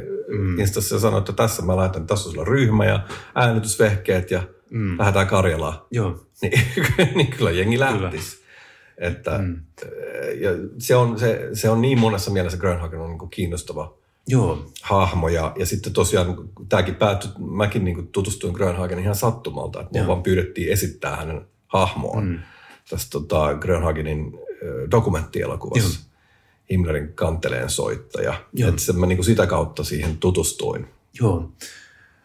Se on kaikkinensa niin kuin kiinnostavaa, että hänestä ei vissiin ainakaan virallisesti, tiedetä ihan hirveästi. Häneltä tuli se yksi, yksi kirja Himmelenin, Himmelenin salaseura heti tyyliin sodan jälkeen ja sen jälkeen hän taisi, no se ilmeisesti Kreikassa mitä ilmeisimmin, mutta että to- tavallaan kuinka paljon tietoa jälkipolville ei tässä mielessä Mm. jäänyt. Mitenkäs sitten tota, mietitään Wevelasburgin linnaa, jonka lausuin erittäin epäsaksalaiset juuri äsken, niin tuota, sekin on myös asia kuin suoraan, kuin suoraan elokuvasta. Itse asiassa kuin suoraan jostain Indiana Jones leffasta, niin tuota, sehän oli ö, muistan oikein vanha keskiaikainen linna, jonka sitten tuota noin natsit otti haltuunsa 20-30-luvun tienoilla ja ilmeisesti Himmler suunnitteli sinne jonkinlaista okkulttista päämajaa ja päähuonetta, johon Otto Rahnin metsästämä Kraalin malja sitten tuotaisiin. Nythän tämän kaltaista oli ilmeisesti mielessä. Joo, siis Otto Ranha on toinen tällainen hyvin, hyvin Jyrjö Grenhagenin tapainen etsiä. Hän oli siis tällainen ranskalainen, Mm. tai rans- saksalainen, ranskalainen, miten nyt haluaa katsoa, niin tota, Graalin etsiä, mm. jo, jonka polku, polku itse asiassa risteytyi Grönhagenin kanssa, että he istuivat samassa kahvipöydässä Joo. niin kuin Billikutin kanssa Berliinissä. Ja tästä on itse asiassa mainitakin tuossa Joo, tuossa tota. Grönhagenin kirjassa. Ja, ja ilmeisesti Otto Rahniin perustuu Indiana Jonesin hahmo. Ajan, okei. Okay. Että tähän koko niin kuin se kaikki tietää, niin kuin Indiana Jones ja, ja nämä, niin se on ilmeisesti niin kuin perustunut löyhästi tähän Otto Rahnin oikeaan hahmoon. vaan. Öö, niin joo, nä, jotenkin näin se meni, että, että tota Himmler osti sen linnan itselleen. Ai jaa, hän ei okay. anastanut sitä, vaan hän osti sen. Okei. Ja, tota, ja tota, sitten halusi sen, että siitä tulee tällainen maailman keskus. Joo. Että tällainen niin kuin, kansallissosialismin niin kuin tällainen esoteerinen mm. keskipiste ja opisto. Ja, Okei. ja sitten niin kuin siellä säilytetään kaikkia näitä esoteerisia juttuja. Ja, Joo. kun Himmler oli vähän sellainen New Age-jätkä. Että se, se oli oikeastaan, että, että tota Hitler ei pitänyt näistä jutuista yhtään, vaan se sillä, että kaikki saviasteet ja muut niin kuin, Kyllä. pitää jättää että niin kuin maan alle, että sieltä ei, ei löydetä mitä me halutaan ja muuta. Joo. Ja kaikki ajatukset botanismista tai jonkun muinaisen pohjoisen jumalista niin kuin se piti ihan älyttömänä. Mutta Himmler oli sellainen niin kuin New Age-jätkä, että sillä, se oli, niin kuin, se oli kiinnostunut kaikesta näistä Joo. ikään kuin, niin kuin esoteerisista ja, ja rajahommista. Joo. Minkä tyyppinen paikka se sitten nykyään, nykyään on? Ilmeisesti siellä Ikea, Ikea-huonekalut peittää tota No siellä kovasti niin kuin sanotaan, siellähän on siis niin kuin ni- niiden rakentamia tavallaan ja sisustamia tiloja, ne on aika vaikuttavia. Joo. Ja tota, no, siihen koko Wewelsburgin liittyy sellainen kokonainen mytologia, mikä on itse asiassa niin kuin 80-luvulla syntynyt. Et se ei, per, se ei niin kuin perustu siihen, mitä ne oikeasti on tehnyt siellä, vaan siihen, mm. mitä ihmiset on niin kuin sodan jälkeen kuvitellut, että ne on tehnyt siellä. Aivan. Ja sitten se myytti on alkanut niin kuin tavallaan, se on tällainen moderni myytti, niin se on alkanut tavallaan niin kuin elättää sitten niin kuin luomaan uutta myyttiä ympärille ja kaikkea. Ja nykyään on hirveän vaikea niin kuin nähdä sitä, mikä se todellisuus oikeastaan on. Mutta se todellisuus on se, että se oli paikka, joka oli suunniteltu jonkunlaiseen tällaisen käyttöön. Siellä ei ehkä hirveästi ehditty tehdä. Mm. Ja se on aika vaikuttava paikka. Niin kuin se symboliikka ja muu, mitä siellä on, on sellainen, niin kuin, se on niin kuin, ja ne akustiset niin kuin, muokkaukset, miten ne on tehnyt, että miten siellä akustiikka toimii jossain holvissa ja muuta, niin ne oli niin kuin, aika säväyttäviä. Joo. Ja siellä tietenkin sitten äh, itse Wewelsburgin niin museossa sitten samalla ollaan sillä, että tämä on ihan niin kuin tällaista höpöä höpöä, kaikki nämä magia-hommat täällä. Mutta samalla ne haluaa sitten niin kuin taistaa sitä magia-hommaa vastaan mm. laittamalla sinne niitä Ikea oranssisäkkituoleja ja muuta, ja mitä Joo. siellä kaikkea oli. Että se on kuitenkin sitten, siinä on jotain sellaista niin kuin ihmeellistä, ihmeellistä magnetismia ja voimaa, mitä ne sitten kuitenkin haluaa jollain tavalla niin kuin lieventää, että laitetaan näitä säkkituoleja tänne. Joo. Kun sen sijaan, että vaan näytettäisiin se sellaisena, kun tämä on se paikka. Mm, joo. Niin kuin, että aika harvoin museo, mu- museoihin, museoita niin kuin muokataan tällaisiksi Joo. Turvallisemmiksi jotenkin paikoiksi. Että Mm. Nehän on vaan sitten se, mikä se on yleensä. Joo. Mutta tämä liittyy siihen, että Saksalla on hyvin ymmärretysti niin kuin tällainen hyvin ristiriitainen suhde sen omaan historiaan ja varsinkin mitä tulee tällaisiin niin kuin muinaisasioihin. Joo. Että niillä on tämä raskas historia. Mm. Ja sen takia tämä on niin kuin aika keskeinen kappale mun kirjassa myös tähän Saksan kappale. Että se on niin, kuin niin vaikea päästä sen asian yli. Joo. Ja sitten jotenkin, että, että myös saksalaiset tulisi niin kuin sinuiksi tavallaan sen itsensä kanssa jollain tavalla. Joo. Et se ei ole mikään helppo kysymys se ei ole mikään, mihin mä voin myöskään tässä haastattelussa niin kuin lyhyesti antaa mm. mitään, eh, mitään. Mutta mä yritän tässä kirjassa todella niin kuin lähestyä tätä eri eh, niin kuin tavoilla ja eh, mustavalkoisuuksien niin kuin tuolla puolella. Mä uskon, Joo. että jos me vaan käsitellään asioita niin kuin tällaisen niin kuin binäärisen hyvä vastaan paha asetelman kautta vaikka, mm. me, me, niin kuin, me ei nähdä sitä todellisuutta, Joo. joka on usein tällainen niin kuin häilyvä harmaa rajapinta siellä jossain. Joo. Kyllä. Mitäs, äh, Saksassa oli myös tämä tuota, päädyitte kylään, missä oli siis tämä aina 10-15 vuoden välein tapahtuva, nyt joudut taas vähän täydentämään mun muistiani, siis tämä tota. Joo, mm. kyllä. Joka oli myös ilmeisesti sattumien summa, että te päädyitte sinne niin kuin sattumalta just hyvin lähellä sitä aikaa, kun tämä hyvin harvoin tapahtuva vaihto tapahtuu. Kyllä. Joo, tämä on siis hyvin pieni saksalainen kylä, joka on tällaisen laaksu, jossa tällaisessa pienessä laaksossa vuoren niin kuin alla. Joo. Vuoren huipulla, ja mikä on kovin korkea vuori, Joo. niin siinä on tällainen niin kuin iso pilari, mikä on tämä niin kuin ristin muotoinen, mutta siinä ristin keskellä on tavallaan sellainen niin kuin, ö, ympyrä. Joo. Ja se näyttää sellaisen niin kuin aurinkoristiltä tai poik, niin kuin, mikä tämä nyt on, aurinkopyörä. Joo. Ja tota, siis se on vanha ö, pakanallinen niin kuin jäänne jostain. Ja, se, ja sitä on aina sitten niin kuin lähestytty tällaisena keskeisenä asiana. Sitten on, sitä on pidetty tällaisena niin kuin maailmanpuun ö, muotona, mm. mitä sitten, mikä Saksassa liittyy tällaiseen Irminsul nimisen niin kuin sana, sanalla kuvailtuun mysteeriin tällaisesta niin kuin jonkinlaisesta pylväästä, joka on tällainen jumalapylväs tai maailmanpuu tai muu. Joo. Ja oikeastaan kaikkien näiden perinteiden niin kuin keskiössä on aina jonkunlainen niin kuin vertikaalinen aksis, että siellä on aina tällainen niin kuin nouseva pilari tai puu. Meilläkin on niin kuin suuri tammi ja maailmanpuu ja, Joo. ja, ja tota Yggdrasil on skandinaaveilla ja Lebensbaum on Saksalla, saksalaisilla Irminsul ja muuta. Niin tämä on niin kuin hyvin ehkä keskeisin teema mun kirjassa tämä tämä pilari, koska se ilmaisee nimenomaan sitä henkistä keskiötä, Joo. sitä, sitä, niin kuin, että sitä ajatusta siitä, että sulla on tällainen niin kuin vertikaali pilari. Mä puhun tällainen vertauskuvallisesti, Joo. jonka ympärille niin kuin maailma rakentuu ja se pyörii aina sen vertikaalin pilarin ympäri. Joo. Ja sitten ajatellaan, että kun ihminen niin kuin etääntyy siitä, niin se, pilari, se, se pyörimisliike ei ikään kuin tapahdu enää sulavasti, vaan se alkaa mennä niin kuin päin, päin vittua. Mm. Kyllä. että, Näin tieteellisesti ilmaistuna. Kyllä. niin, mutta, mutta tässä oli yksi perinne, mikä todellakaan ei ole hyvin tunnettu. Joo. Ja tota, sen takia mä nostin sen myös tämän niin kuin suojapaperien kansikuvaksi, tämän Mm, aivan, pilarin, joo. koska tota, se on niin, niin keskeinen, tämä Questenbergin pilari ja se siihen liittyvä seremonia, joka on vuosittainen keväällä tapahtuva seremonia, missä tämä niin keskeinen kranssi vaihdetaan ja kaikki laulut ja muu, mikä siihen liittyy. Ja sitten joka 15-10 vuosi vaihdetaan koko se pilari ja se on sellainen valtava operaatio. Joo. Mutta se on vielä jonkun tällaisen vanhemman pakanallisen perinteen selvästi niin kuin ilmentymä. Joo. Ja niitä on vaikea löytää, Mm. mitkä niin kuin vielä ilmaisee jotain tällaista hyvin ikiaikaista. Joo. Ja sen takia tämä oli niin keskeinen tässä kirjassa. Mä kirjoitin siitä niin paljon, koska mä, mä pidin sitä niin kuin hyvin keskeisenä niin kuin ajatuksena. Joo, eikö se ollut siis semmoinen hyvin pieni vaatimaton saksalaiskylä, missä ei tapahdu yhtään mitään, paitsi sitten tämä juttu. Juuri näin, Joo. kyllä.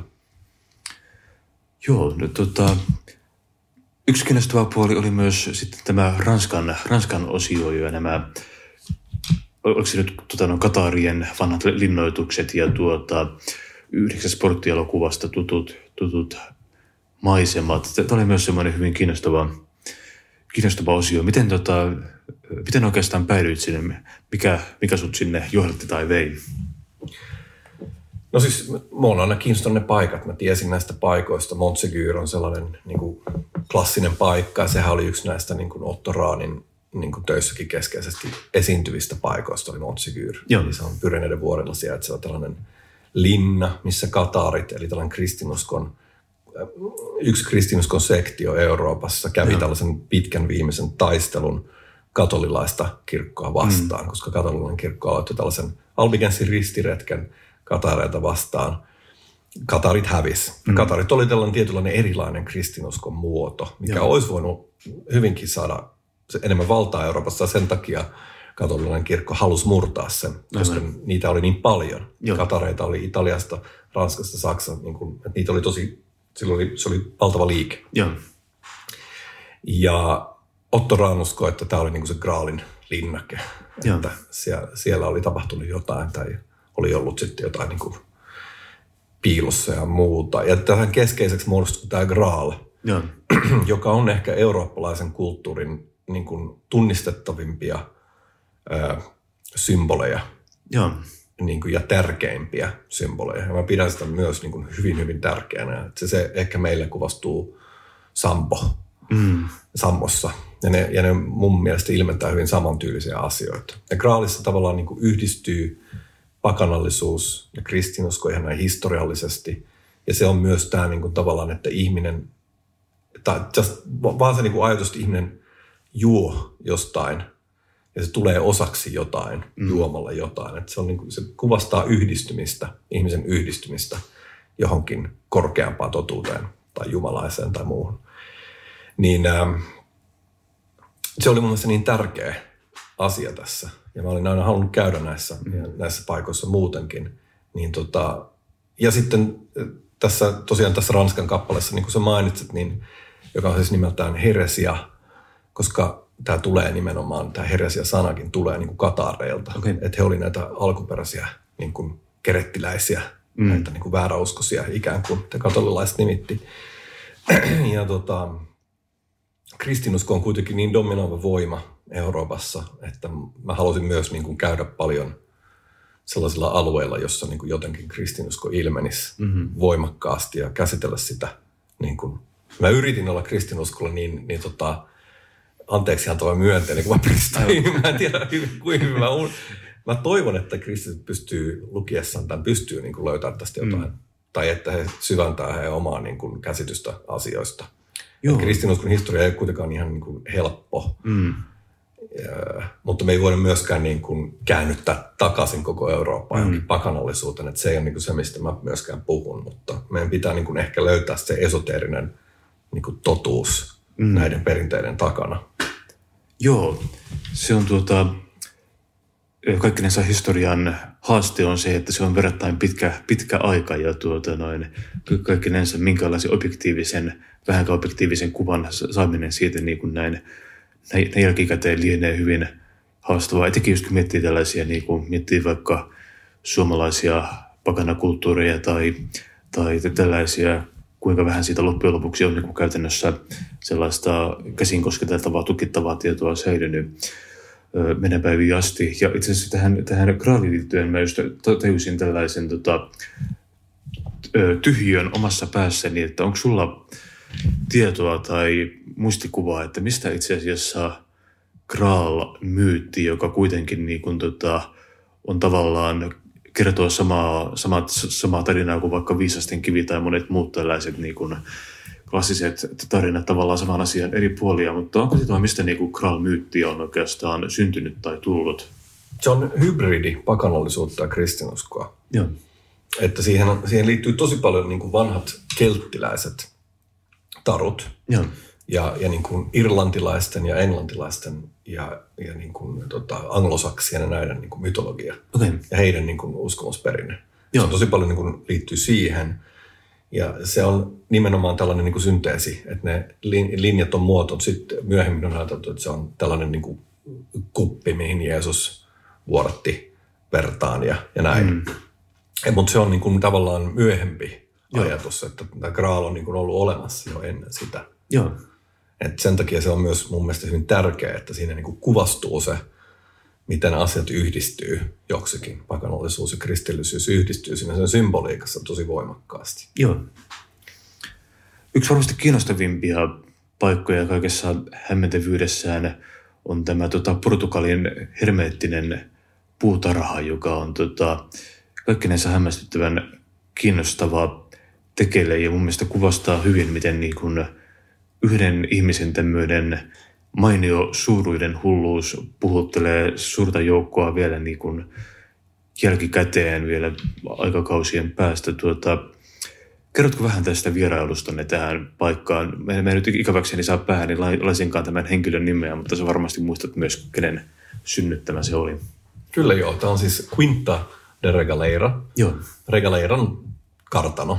Joo tai tota, tila. Tämä oli Caravalho Monteiro, oli tämä henkilö, joka alkoi alko muokkaamaan tällaista tota, Portugalin Sintran kylässä sijaitsevaa tilaa niin tällaiseksi äh, niin kuin initiaation, vihkimyksen äh, polun kuvastavaa puutarhaa. Se oli tällainen niin hermeettinen mysteeripuutarha. Ja sitä on varmasti käytetty jonkun hermeettisen niin kuin veljeskunnan tai vapaamuurarien tai muiden toimesta niin kuin jonkunlaisena niin kuin paikkana myös.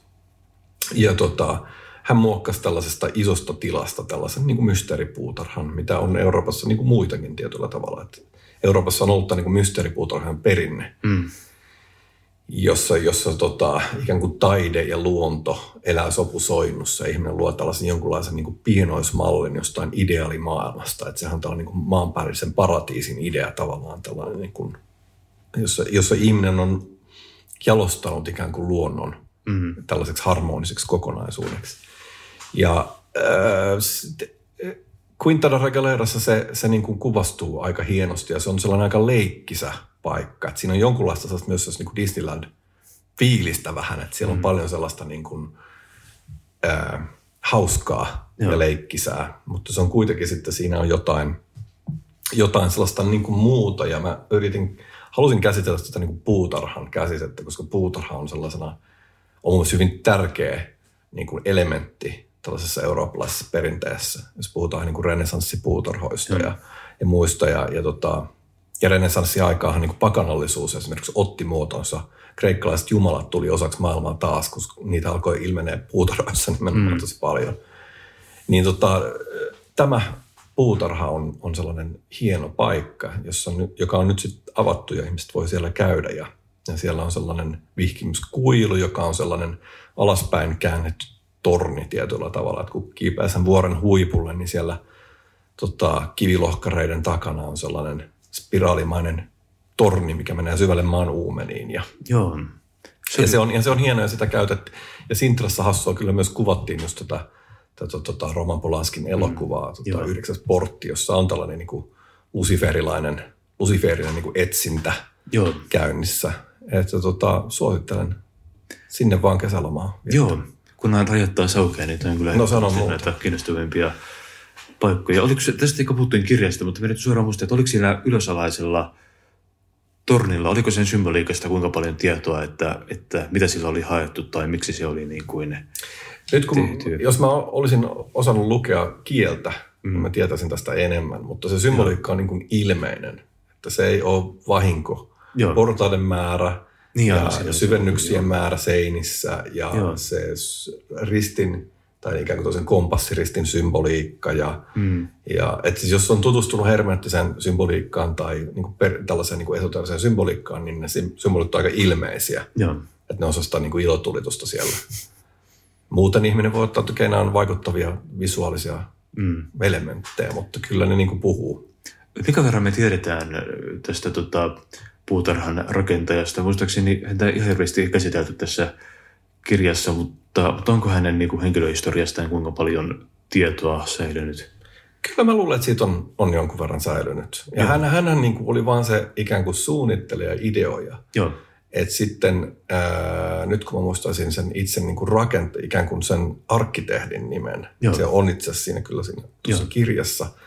Hän oli tällainen, joka su- suunnitteli paljon tosiaan opera, kulisseja, settejä ja muuta. Okay. Joka sitten toteutti tosi paljon näitä näitä Joo. visioita. Mutta se, tämä mysteeripuutarha ei ikinä kokonaan valmistunut. Mm. Että senhän piti olla vielä niin kuin paljon laajempi ja okay. muuta, mutta sitten kun Caravalho Montero, niin kuin primus moottori kuoli, niin sehän sitten niin kuin tyssäsi siihen. Joo.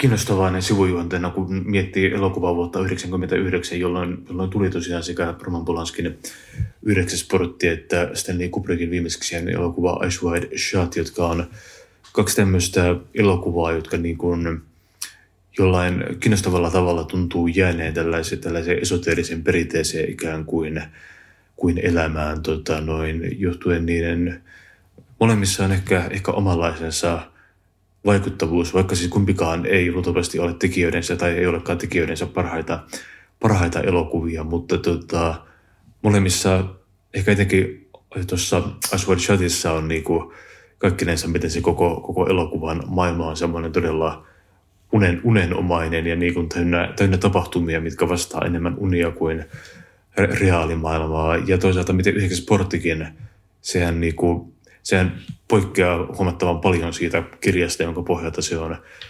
kirjoitettu ja kaikki se ei ikään kuin, se on elokuva, joka ei, kuten ei myöskään Asvat kumpikaan näistä elokuvista ei varsinaisesti kirjoita itseään auki, vaan ne niin kuin tuo kasan tällaisia voimakkaita visuaalisia näkyjä ja sitten päättyy aika juolavasti niin kuin ilman, että niitä koskaan ö, kammetaan auki.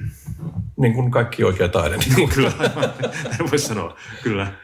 Se on mun mielestä hienoa, joo, kyllä se oli hyvä elokuvavuosi ja, ja se joo. on hauska, että yhdeksäs sporttikin, niin joku, siinä on siis joku aspekti, mistä mä pidän hirveän paljon, että se on tosi eurooppalainen. Joo. Että, että siinä on just niin kuin, että se, se, se, ihmiset oli kauhean pettyneitä siihen, kun traileri oli leikattu niin kuin sehän elokuva, että just taas tällainen niin kuin jännäri. Aivan, joo. Että siinä tapahtuu paljon. Joo. Mutta itse asiassa tämähän on pitkä elokuva, missä niin kuin suurin osa ajasta matkustetaan jossain päin Eurooppaa ja puhutaan kirjoista. Joo.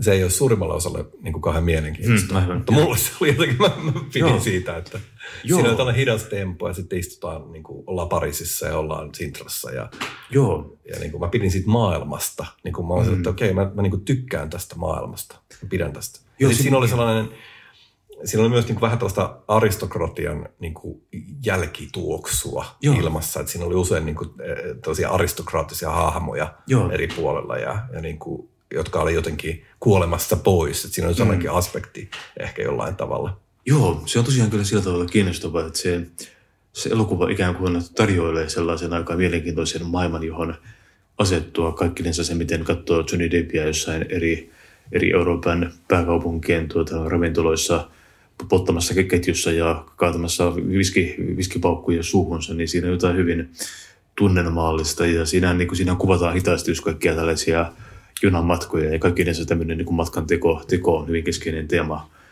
te, teema siinä. Ja, ja tosiaan joo, siinä on paljon sellaisia voimakkaita elementtejä, mitkä jää, jää, jää mieleen, kuten vaikka just tämä, tämä, tämä Portugalissa tapahtuva kohtaus, missä yksinäinen viulunsoittaja esittelee rapistunutta tuota noin kirja, kirjastoansa ja, tai hyvin typistynyttä kirjastoansa ja tarjoilee sherryä, niin siinä on kyllä kiinnostava semmoinen tuulahdus vanhasta maailmasta. Ehkä tänä päivänä vielä huomattavasti enemmän kuin, kuin silloin. Mä itse asiassa just joku aika sitten katsoessani sitä kiinnitin huomiota siihen, että siinä, siinä, siinä elokuvassa tunnutaan jopa vähän tekevän työtä sen eteen, että siinä ei niin kuin suoraan korosteta, että mikä aikakausi tai vuosi on menossa, että siinä muun muassa ei näy yhtään matkapuhelinta, vaan kaikki, kaikki keskustelut käydään niin kuin puhelinkopeissa ja mm-hmm. näin, että siinä on siinä mielessä voimakas tämmöinen niin kuin menneisyyden postikortin tunnelma. Mm-hmm.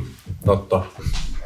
Tässä kenties yhdistävänä teemana voidaan tota, tosiaan laskea sellainen Euroopan luonne. Onko se jotain sellaista, johon se niin kuin voit itse samaistua, juuri kun mietitään tätä yhdeksän sportti elokuvaa ja sen maailmaa, joka on niin omalla tavallaan tiukasti, tiukasti eurooppalainen, koska mulla itse, itsestäni ainakin aina on tuntunut, mulla kesti ehkä pitkään, että mä tavallaan pystyin ö, omaksumaan, mikä on joku tämmöinen suomalainen luonne tai kansallinen elementti ikään kuin. Se oli jotenkin vaikeasti hahmottavaa, mutta mä muistan jo, että niin kuin jostain aika varaisesta nuoruudesta, kun luki 20-luvun Pariisista ja muista tällaisista romanttisista ajoista, niin semmoinen vanha eurooppalainen henki ikään kuin, ikään kuin heräs, heräs jollain tavalla eloon mielikuvissa, niin mm, onko se myös sulle, sulle ollut tällainen jollain tavalla niin kuin, ikään kuin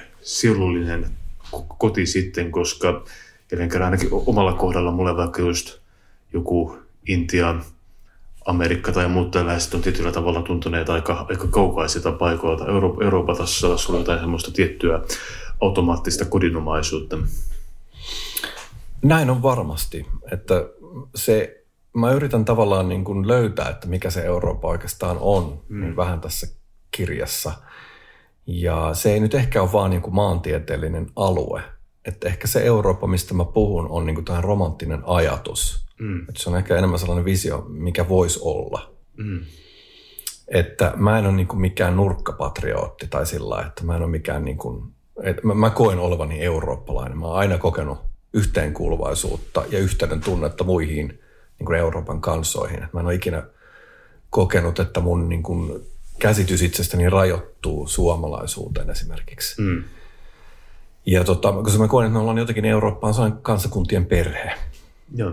Joskin riitaisa, ikävä kyllä, mutta mm. siitäkin on niin huonoja esimerkkejä meidän historiassa ihan riittävästi ja ehkä sen yli pitäisi nyt pikkuhiljaa päästä. Ja ymmärtää meidän syvempi yhteys, mikä meillä kansoina on. Ja nyt mä en puhu mistään niin ekonomisesta yhteydestä, vaan kulttuurisesta yhteydestä, sielullisesta yhteydestä. Että meillä on kuitenkin, tämä Eurooppa on joku sellainen, minkä, voi niin kuin, minkä mä voin tunnistaa kodiksi jollain tavalla, niin kuin sä sanoit. Mm. Eri tavalla kuin Intian tai Amerikan.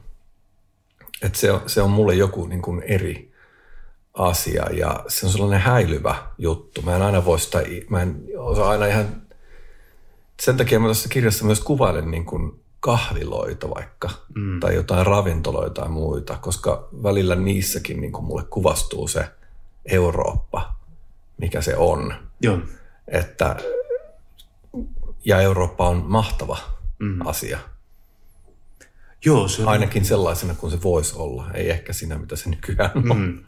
Joo, siis tuossa on niin kiinnostavasti, kun miettii vaikka näitä kirjasi maita, mietitään Italiaa, Ranskaa, Saksaa, sitten just Pohjoismaita ja Espanjaa, Portugalia, on tavallaan kiinnostavaa, että kaikki tietyllä tavalla joku pieni sama henki elää ja kuitenkin kuinka paljon miettii just kulttuuria ja historiaa ja kuinka paljon valtavia varitaatioita tuossa on ne kaikki kuitenkin tällaisella verrattain pienellä pläntillä, jota kutsutaan Euroopaksi, niin minusta se on hämmentävän, hämmentävän mielenkiintoista, että miten kaikki on tavallaan tapahtunut just täällä, että tietyllä tavalla Mä en vielä koskaan käynyt Intiassa ja se ei myöskään ole mikään semmoinen paikka, mikä, mikä mua pitäisi automaattisesti puoleensa. Mä oon siinä mielessä juhlinut sitä, että kaikki tällaiset paikat kuin Italia ja Ranskat on tässä niin kuin hyvin läheisten yhteyksien päässä.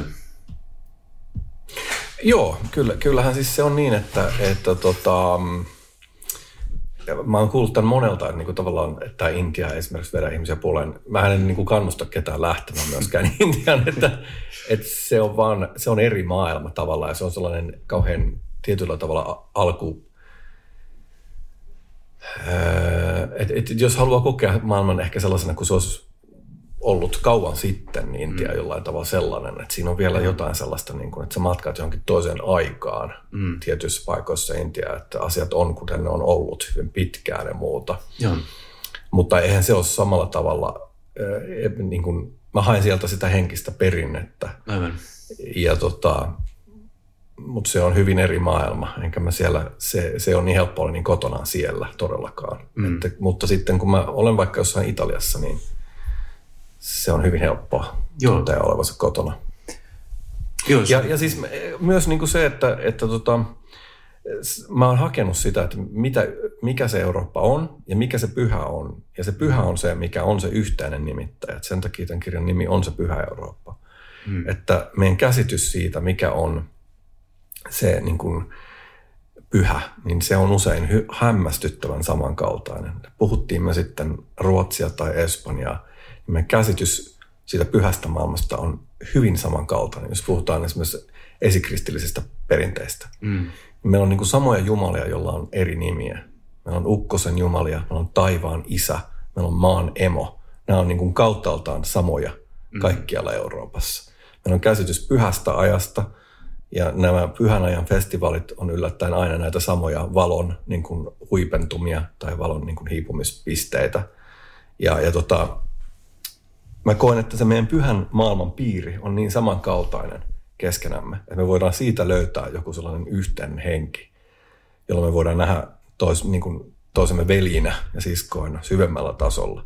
Mm. Ja ymmärtää, että okei, me puhutaan eri kieliä, mutta ne sanat, mitä me sanotaan, on hyvin samoja.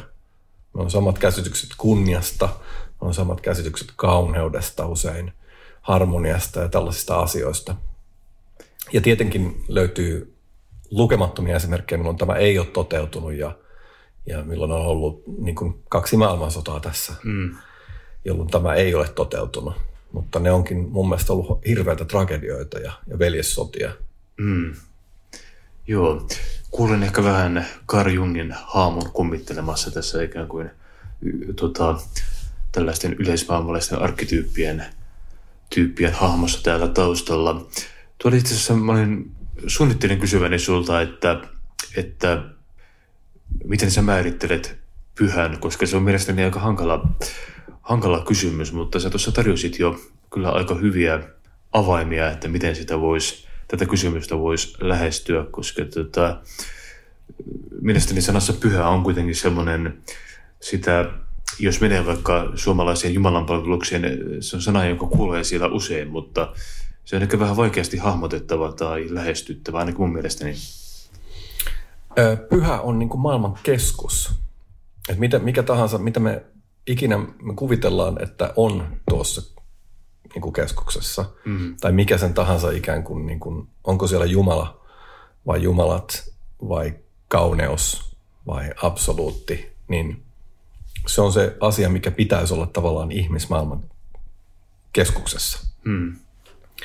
Ja ö, kaikkien Euroopan kulttuurien ja kansojen parissa on aina ollut ajatus tällaisesta niin kuin keskuksesta ja rajatusta piiristä, mikä määrittää sen, että miten maailma jäsentyy. Et siinä on aina ollut se pilari, minkä mm. ympärille se jäsentyy.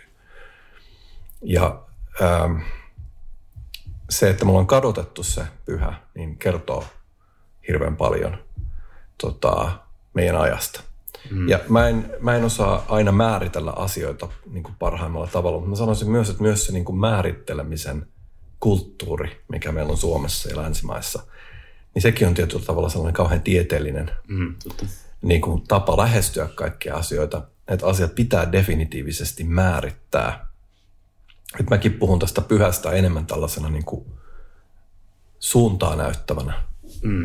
käsitteenä kuin jonain tällaisena tieteellisesti määriteltynä mm, pienenä yksikkönä. Kyllä. Niin kuin. Koetko, että kristinuskolla on tietty tapa iskeä tota, noin synnin leimaa asioihin, joita voisi vois helposti pitää pyhinä vaikkapa just pakanakulttuurien keskuudessa? Varmasti. Varmasti näin on. Ja, ja siitähän on niin, kuin niin paljon niin kuin esimerkkejä, mutta tavallaan se kristinuskon arvostelu on niin kuin asia, mikä mua ei kiinnosta yhtään. tavallaan sitten on, on niin kuin arvostettu... Polku. Mitä? Se on ihan hyvä polku kyllä. Niin, kuin niin se on, se on jotenkin, että sä mainitsit aikaisemmin, oliko Christopher... Um... Mainitsin itse asiassa Richard Dawkins. Richard mä, mä pidän Christopher Hitchensia vähän hauskempana tyyppinä. Niin. Sillä on sen arvo. no niin, mutta niillä on välillä vähän sellaista, ne on niin kuin, noilla jätkillä on sellaista niin kuin kiukuttelevan pikkupojan niin kuin asennetta jotenkin asioihin. Sellaista, niin kuin, että en usko niin pääsiäispopuun ja Kyllä. en mä usko joulupukkiin, en mä usko Jeesukseen. On vähän sellaista niin kuin keskenkasvusta se meininki. Mm. Ja, ja mä en niin kuin sitä halua lähteä tavallaan tekemään. Mm. Että sellainen perus niin kuin kristinuskon kritisointi, sitä on tehty niin, kuin niin iät ja ajat. Meillä on jo Nietzsche – niin, niin, ei mun tarvi niin sanoa enää yhtään mitään. Niin se on totta, että ei kannata lähteä viivalle Nietzschen kanssa luultavasti. Se, se on niin. hoitanut homman paremmin. Mm, kyllä. Ja mä en ole välttämättä myöskään mikään Nietzsche-läinen, vaikka Nietzschekin on tässä, niin kuin mä useasti viittaan Nietzsche tuossa kirjassa muuta, mutta mm. Nietzsche edustaa sellaista tiettyä niin kuin viimeistä pistettä sellaiselle tietylle niin kuin hybrikselle – Joo. että ihminen nostaa itsensä niin kuin jumalaksi ja näin. Ja Joo. ajatus yli-ihmisestä ja, ja, tota, ja tällaisesta uudesta miehestä, joka, uudesta ihmisestä, joka mm. tulee jotenkin, niin sehän on tosi niin kuin moderni ajatus. Joo. Jos se ihminen on hylännyt sen tradition ja sen, mm. sen tavallaan ajatuksen, että on joku tällainen henkinen keskus. Sehän on koko Nietzschen niin kuin jutun ytimessä. Joo. Että mä pidän Nietzschen hengestä, mä pidän siitä sen niin kuin, sen asenteesta. Joo, joo. Mä en voi sille mitään, koska mä luin sitä niin, kuin niin nuorena, että se, se on jäänyt mulle tunteellisesti niin kuin sellainen, että mä pidän siitä. Mm. Mutta äh, niin kuin, mä en koe, että se mitä mä puhun on niin kuin, menee ehkä yhteen sen kanssa. Mm. Vaikka mä koen, että Nietzsche on hirveän niin kuin, sillä on iso rooli ja se voi opettaa meille paljon.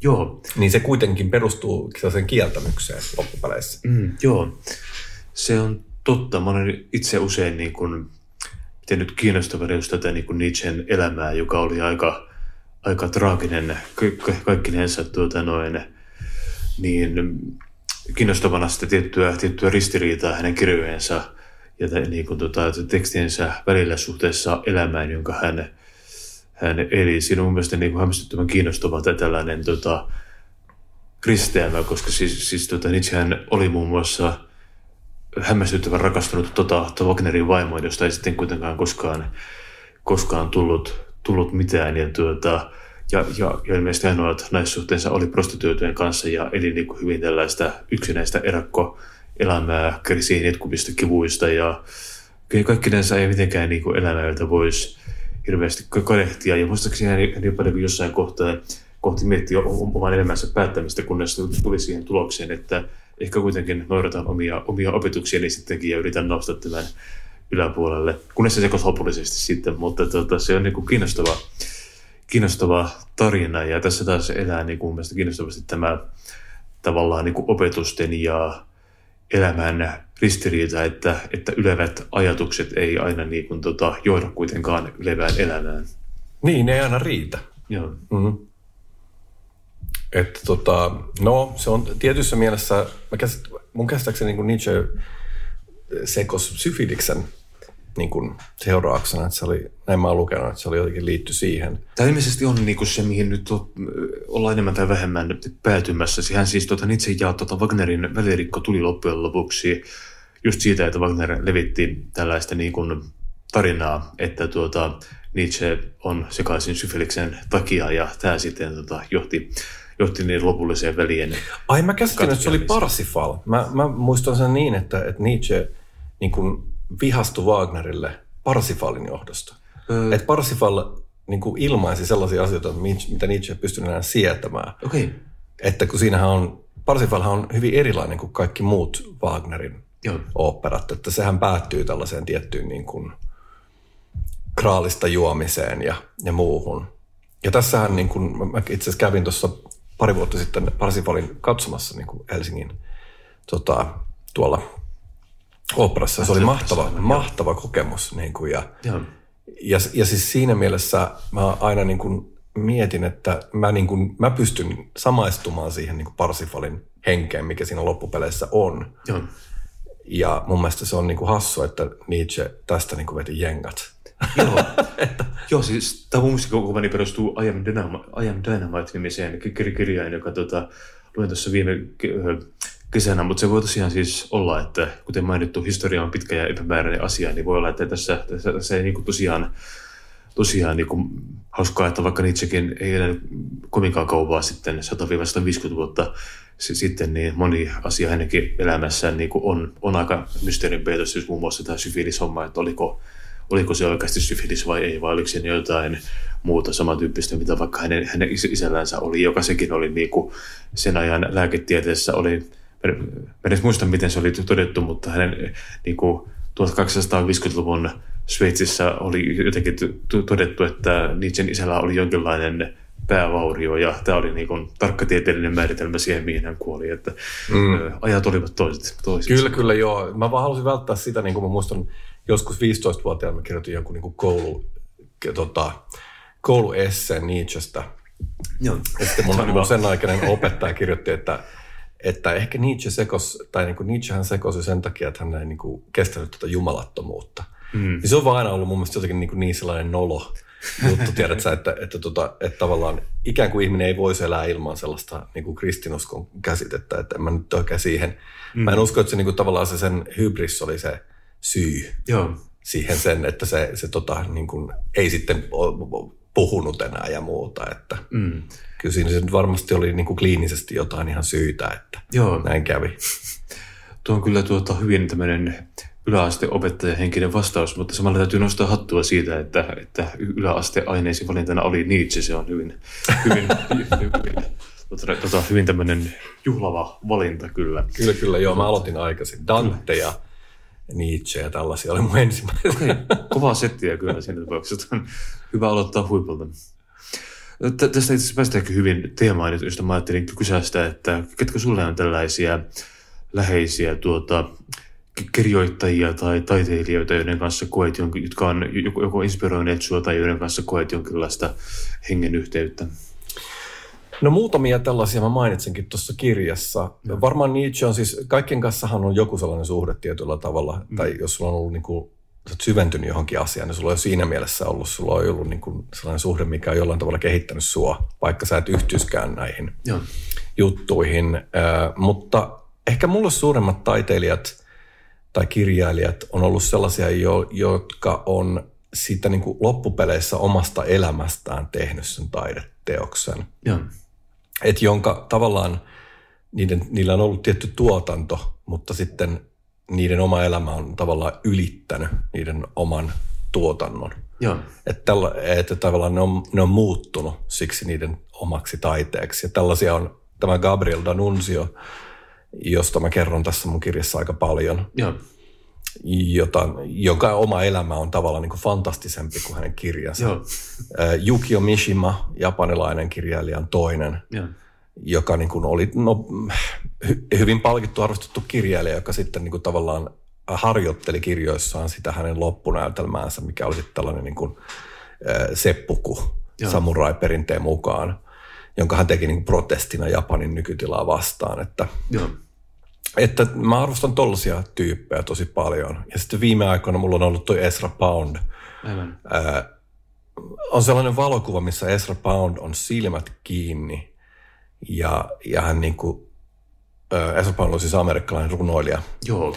Modernin, modernin runo, runo, ää, tota, runollisuuden yksi tosia keskeisiä, hahmoja. Joo, tuo on siis klassikko valokuva, muistaakseni Richard Avedonin ottama. Just juuri tämä, eli tästä ehkä voi laittaa jonkun linkin tähän. Aivan. Tota, niin tota, on sellainen vanha mies, joka ikään kuin pitää silmät kiinni ja intensiivisesti Joo. tota, on, on silmät kiinni. Ja se on mulla niin kuin mun, mun kirjan, tota, mulla on äh, kirjasto, jossa mä kirjoitan, ja se on niin kuin siinä yhtenä ikonina tämä Joo. valokuva kirjahyllyn päälle, jota mä aina katson. Ja se on vaku, vaikuttava se naama. Siinä on niin, kuin niin paljon sellaista kärsimystä ja sy, syviä uurteita ja muuta ja, ja sellaista, myös sellaista niin kuin voimaa. Joo. Ja Esa Paun on yksi kanssa tärkeä hahmo ja, ja tämän tyylisiä. Joo, se on vaikuttava valokuva. Mäkin jostain syystä, tuo oli varmaan semmoisia, kun valokuvausuraa aloittelin, niin tietyllä tavalla mieleen, mie- mieleen jääneitä kuvia. Toinen kuva Bondista, jonka, jonka itse muistan, on sellainen, jossa hän on ehkä 50-60-luvulta vanhana miehenä seisoo tota, James Joycen haudalla, ja tota, koska hän oli yksi viimeisiä, jotka niinku oli vielä pystyssä tästä 20-luvun puhemista Pariisista, että tota, muistatko milloin hän kuoli? Oliko se 60-lukua? Taisi olla joo, mä en ole nyt ihan varma, mutta Joo.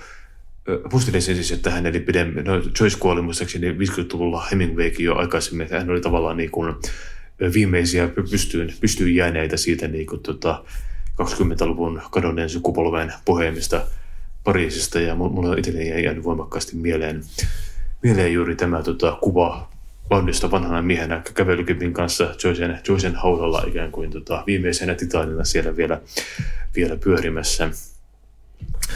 Joo, Siitä on myös mahtava pätkä, jos joku haluaa katsoa netistä, niin YouTubesta kirjoittaa ehkä Ezra Pound Reads Kantos Venistä, jotain tällaista, missä hän niin kuin kulkee hyvin vanhana miehenä Venetsian niin kuin kanaaleja pitkin. Mm. Ja sitten tota, käy, istuu kirkossa ja muuta siellä Venetsiassa, jossa hän siis asuu Italiassa, kun, kun tota, pitäisikö meidän avo- kertoa nopeasti tämä Ezra Pound niin kuin Anna palaa. Ezra Pound oli siis runoilija, joka tota, halusi löytää tällaisen, vastusti niin kuin e- ekonomiaa sellaisessa muodossa, kun hän koki sen. Mm. Hän halusi löytää tällaisen uuden ekonomisen systeemin. Hän löysi sen Mussolinin fasismista Joo. siihen aikaan. Ja hän julkaisi tällaisen niin kuin pro-fasisti radio-ohjelmia ja muita. Sitten Joo. sodan loputtua, niin amerikkalaiset halusivat tuomita hänen, hänen niin kuin maanpetturuudesta kuolemaan. Joo. No, hänet, häntä ei tuomittu kuolemaan, hän joutui, äh, oliko se 13 vuotta, hän oli tällaisessa mielisairaalassa, rikollisesti mielisairaala, eli hyvin ikävässä paikassa, Joo. josta sitten hänen kirjailijaystävänsä niin kuin lopulta sai hänet kaikilla vetoomuksilla veke. Joo. Ja silloin hän muutti saman tien takaisin Italiaan tyttärensä kanssa, jossa hän vietti sitten niin loppuelämänsä. Ja hän kirjoitti tällaisia kanto, kantos tota, nimis- nimistä pitkää, vaikeaa selkoista runoelmaa, jota hän sitten tässä videossa, mistä mä puhun, minkä voi löytää, niin lukee mahtavan katkelman, Joo. Ja tota, mikä on mun mielestä yksi kantojen hienommista kohdista. Joo. Niin suosittelen katsomaan, löytyy sieltä. Joo, mä käyn varmaan olen mä kattonut. Tota, mä muistan itse Poundin hyvin tästä, tota, puhuttiin ennen, lähetystä tästä Pariisin klassisesta Shakespeare and Company kirjakaupasta, joka siis 20-luvulla perustettiin Pariisiin, joka oli se, sen paikan ensimmäinen englanninkielistä kirjallisuutta ainoastaan englanninkielistä kirjallisuutta julkaiseva paikka, jota ei vieläkään Pariisissa liikaa, mutta se oli ainoa kirjakauppa silloin, joka siellä. Ja se oli siellä kaikki sen ajan kirjalliset sankarit, niin kuin James Joyce, Ernest Hemingway, F. Scott Fitzgerald ja tällaiset hengailivat. Ja Joyce, itse, ei siis Joyce vaan Bound toimi tällaisena niin kuin kirjallisena tuomarina, ikään kuin hovikriitikkona ja tällaisena niin kuin yleisenä merkittävänä hahmona sen ajan piireissä. Että tota, Mä, mä en ole ihan varma, julkaisiko hän koskaan muuta kuin runoja, vai oliko hän pelkästään runoilija, satutko muistamaan? Hän oli niin kuin runoilija, merkittävä kriitikko myös Joo, tietyllä just, tavalla. Just, ja sitten ähm, kirjeiden kirjoittaja. Että hänen kirja, kirjat, niin kuin kirjeet, joita hän kirjoitti erilaisille ihmisille, hmm. niin niitä on ihan valtavasti ja niitä on sitten nyt alettu niin kuin julkaisemaan myös. Joo. Mutta joo, hän pysytteli niin kuin runoudessa, että sehän oli hänen hommansa. Ja tämä kantos oli se joo. keskeinen ja siitä on olemassa niin kuin aika sankarillinen suomennos, mitä mä oon tässä lukenut myös. Joo. Jos haluaa suomeksi katsoa, niin tota, en muista nyt sen. Se on tuossa mun kirjassa kanssa Joo, aivan. käsiteltynä, mutta sieltä löytyy. Joo, kaikki näissä tuota kirjaa, kirjaa lukiessa, niin mä pyöri mielessäni voimakkaasti tällainen ajatus, tuota, jonka eräs tämmöinen brittiläinen tuota, psykologi, joka on, joka on niin erikoistunut ö, muisti- ja tällaiseen kriminaalipsykologiaan, eli tavallaan siihen, että miten eri tavalla, niin kuin, miten väärin muisti toimii, miten ihmiset hahmottaa maailmaa. Ja kuuntelin nyt hänen haastattelua, jossa hän tota, sanoi, että, että ö, epäilee voimakkaasti tutkimustensa perusteella, että ihmiset niin kuin yliarvioi sen kyvyn tai, tai sen tavan, että miten, miten muut ihmiset kokee tota, todellisuuden ympärillänsä, että niin kuin, on vaikka todeta, että kaikkea me olemme ihmisiä ja näin, mutta sitten hän, hän niin kuin toi esiin tällaista ajatusta, että oikeastaan ihmiset tosiaan tällaisen päästäkseen jonkunlaiseen yhteisymmärrykseen toistensa kanssa he ikään kuin yhteisesti olettaa, että kaikki kokee todellisuuden aika samalla tavalla. Ja sitten todellisuudessa kuitenkin no tämä on oma filosofian niin kuin, tuota lajinsakin, että miten todellisuus oikeasti kokoetaan, joka on vienyt monia hullujen huoneellekin, kun asia lähtee miettimään liian pitkälle. Ja tuo oli niin semmoinen kiinnostava lause, joka ei tule itsestään selvästi vastaan. Mä aloin miettimään, että se on niin kuin hämmästyttävän tuota, totta, ja aloin ihan huvikseni kuvitella, että millaista elämää tai ajatusmaailmaa vaikkapa Sofia Pelov niin kuin, elää tai kokee, ja totesin, että että okei, periaatteessa hän elää samassa ajassa kuin me, mutta mä en usko, että mä pystyn millään tavalla samaistumaan siihen. Ja alan miettimään, että miten vaikka Leonardo da Vinci on kokenut maailman, miten joku, joku fransiskaani munkki 1100-luvun luostarissa on nähnyt maailman. Ja alan miettiä, että onko sitä hämmästyttävää, että niin kun, kuinka, kuinka vaikeita on päästä mitenkään samalle autopituudelle niin kuin muiden ihmisten todellisuuden kanssa. Ja sitä, sitä mietin myös tätä kirjaa, kirjaa lukiessani, että tuota, tämä on varmaan aika, aika olennainen elementti. Ehkä tämän kirjan kohdeyleisöä on, on sellaiset ihmiset, jotka kokee, kokee todellisuuden jossakin määrin samalla tavalla. No mä toivon, että sekä että tietyllä tavalla, mm. että, että se on mun mielestä hämmentävää, miten ihmiset on sokeutuneita siitä, miten paljon aika, jossa ne elää, vaikuttaa heidän ajatuksiinsa. Mm-hmm. Että ihmisillä on se ajatus jotenkin, että kun ne on ajassa ja ne seuraa niin kuin näitä ajanmukaisia juttuja, niin ne on jotenkin totuuden äärellä. Mm. Tai että mulla on tässä kirjassa paljon sellaisia ajatuksia, mitkä tavallaan ei ole ajan kanssa yhdenmukaisia. Ja mun mielestä on hyvä kyseenalaistaa omia ajatuksiaan ja kuvioitaan ja, ja, ja niin kuin nähdä se, että ää, me ei olla immuuneja sille, mitä tapahtuu meidän ympärillä hmm. ja kaikille sille massiiviselle niin kuin informaatiolle, mitä, minkä kohtana me jatkuvasti ollaan ja erilaisille agendoille ja ideologioille ja muille, hmm. jonka niin kuin pelinappuloita me jatkuvasti ollaan ja – me ajatellaan kuitenkin, että me ollaan, meillä on vapaa ajattelukyky ja me päätetään kaikki, mutta todellisuudessahan me ollaan, multa on valtavien voimien liikuteltavana. Mm. Niin äh, mun mielestä on tärkeää yrittää miettiä, että aina tällaiset äh, ikään kuin totuudet ei ole ajan kanssa yhteneväisiä. Jotain mm. tällaista. Tämä on nyt hyvin tällainen ehkä epämääräinen. Eikä sulla ehkä ollut edes mitään kysymystä. Mutta ei varsinaisesti tämä... ollut. Siinä hyvä vastaus, että ei kysymystä ollut niin tota, äh, joo, kyllä. Ja siis on totta, että miten ihmiset kokee maailmaa. Tässä mm. itse asiassa tämä palaa siihen, mistä puhuttiin aikaisemmin, että miten me voidaan lähestyä jonkunlaista tällaista pyhää tai mitä me voidaan tehdä. Mm. Niin tämä oli nimenomaan se, mistä mä puhuin, että meidän tapa kokea maailma tällä hetkellä on niin erilainen mm. äh, kuin meidän vaikka pakanalliset esisät. Me on hyvin vaikea lähestyä sitä mielenlaatua tai sitä niin kuin, tietoisuutta, mikä mm. olisi ollut avoin sellaiselle maailman kokemukselle, mikä heillä oli. Joo.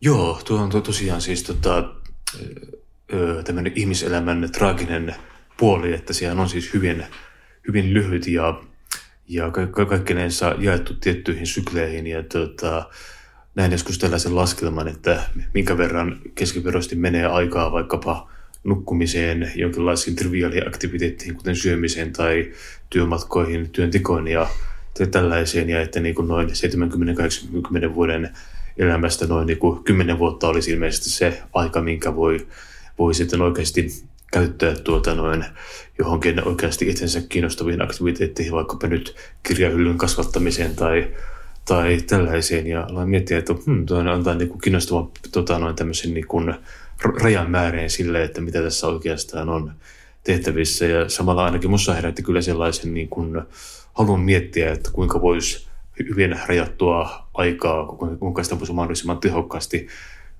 hyödyntää ja toisaalta ottaa enemmän tällaiseen hyötykäyttöön, kuten vaikka tällaiseen itsensä ikään, ikään kuin henkiseen alkemiaan tai tällaiseen itsensä kehittämiseen. Niin, mä puhun kanssa tuossa kirjassa tavallaan siitä, että, että varmasti näin on, että ihmiselämä on lyhyt ja traaginen, mutta tavallaan se, että ihminen yhdistyy tähän pyhään aikaan sekä niin kuin päivittäisessä elämässään ehkä, mm. että tällaisessa niin kuin ajan sykleihin ja elämän sykleihin yhdistymisessä ja että hän kulkee niin kuin elämänsä läpi tällaisten niin kuin pyhien porttien ylitsemenopaikkojen läpi, niin se elämä jäsentyy kaikessa tragediassaan tällaiseen suurempaan kokonaisuuteen, mikä, mikä niin kuin helpottaa sitä tragediaa tietyllä tavalla. Et kun ihminen yhdistyy itseään isompiin sykleihin – niin hän ymmärtää, että hän on osa sellaista sykliä, joka jatkuu, että hän ei ole vain niin kuin yksinäinen pisara. Mm. Että mä uskon, että se, se tavallaan voi, se asioiden niin kuin toistuvuus ja syklien toistuvuus ja se, että näissä sykleissä tavallaan, no nyt joulu on lähestymässä, kun me nauhoitetaan tätä. Mm. Me lähestytään taas tavallaan niin kuin tätä maailman syntymää, tätä aikaa, jolloin me palataan sinne kohtuun, niin sieltä tulee taas niin kuin se valo. Mm. Ja mun mielestä yhtymällä näihin merkityksekkäästi, niin ihminen voi niin kuin ankkuroida elämänsä ikuisuuteen, mikä on sen tietenkin vajavaisen ja traagisen ja lyhyen oman elämänsä niin kuin ulkopuolella. Että se on mun mielestä hyvin tärkeää ja keskeinen niin kuin asia siinä, että ihminen voisi ehkä hieman paremmin. Aivan, eli tästä voisi ehkä tulkita, että tavallaan oman pienuutensa tajuaminen tällaisessa historian loppumattomassa kierteessä voisi toimia tietynlaisena avaimena tällaiseen niin kuin henkiseen vapauteen? No ehkä mieluummin sen ikuisen suuruuden ymmärtämisen kautta. Mä mm. painottaisin mieluummin kuin omaa pienuutta, mm. niin, kuin, niin painottaisin sen toisen, niin kuin sen, tämän kaiken äh, suuruutta. Että mm. mieluummin keskittyä siihen niin kuin ikuiseen tai siihen jumalaisen tai siihen ylevään ja sen niin kuin suuruuteen, kun ajatellaan, että mä olen pieni. Mm. Miten se tapahtuu käytännössä? No se, senhän mä kerron tässä kirjassa. Aivan. Tässähän on siis sellainen kymmenen kohdan opas, että teen nämä asiat ja näin. Aivan. No ei, ei ole, ei ole. Nämä ikävä kyllä on niin helppoja asioita, mutta... Mä olin miettiä, että jääkö muuta lukematta joku, joku Se oli se liite. kyllä. Liitteenä elämän tarkoitus. Kyllä. Se mutta voisi... siis mä, mä yritän tässä osoittaa niitä asioita kohti. Joo. Että oliko se nyt just äh, Ezra Pound vai nyt oliko se Heidegger. Nämä molemmat sanoo tällaisia niin kuin hienoja asioita ja mm. kun jumalat pakenevat, niin runoilija osoittaa kohti pyhää. Aivan. Että sitä mä yritän osoittaa kohti ja se ei ole niin kuin, jos sä osoitat jotain kohti, niin se ei ole mikään tarkka kartta vielä. Tai sellainen, että teen, teen nämä, nämä pisteet, niin sitten kaikki on hyvin. Mutta mä osoitan jotain kohti ja sitä kohti ihmiset voi suunnata eri tavoilla. Ja oikeastaan se oman, mitä sanoit, tehokkaammin ajan käyttöön, se on niin kuin loppupeleissä aika helppoa. Mm. Että jos sä otat rutiiniksi, että sulla, sä teet joka päivä vaikka niin kuin tunnin henkistä kehitystä, tunnin fyysistä kehitystä ja, ja tota, tunnin jotain muuta, niin siinä on jo niin kuin aika hyvä. Se riittää. Siinä, mm. Jos sä otat sellaisen vakion, niin kuin, että mä luen tunnin, mä meditoin tai teen jotain tunnin ja, ja mä käyn salilla. Mm. Niin sulla on aika hyvä pohja. Siinä on vähän tuommoinen munkkisoturin rutiini. niin, niin, no nämä, nämä on ajan tota, kertomia viisaksi tekeviä asioita. Mm. Että. Näin tunnelmiin meidän on ehkä hyvä lopettaa tältä erää. Kiitoksia paljon vierailusta, Aki Sederberg. Kiitos. Mukava oli olla täällä.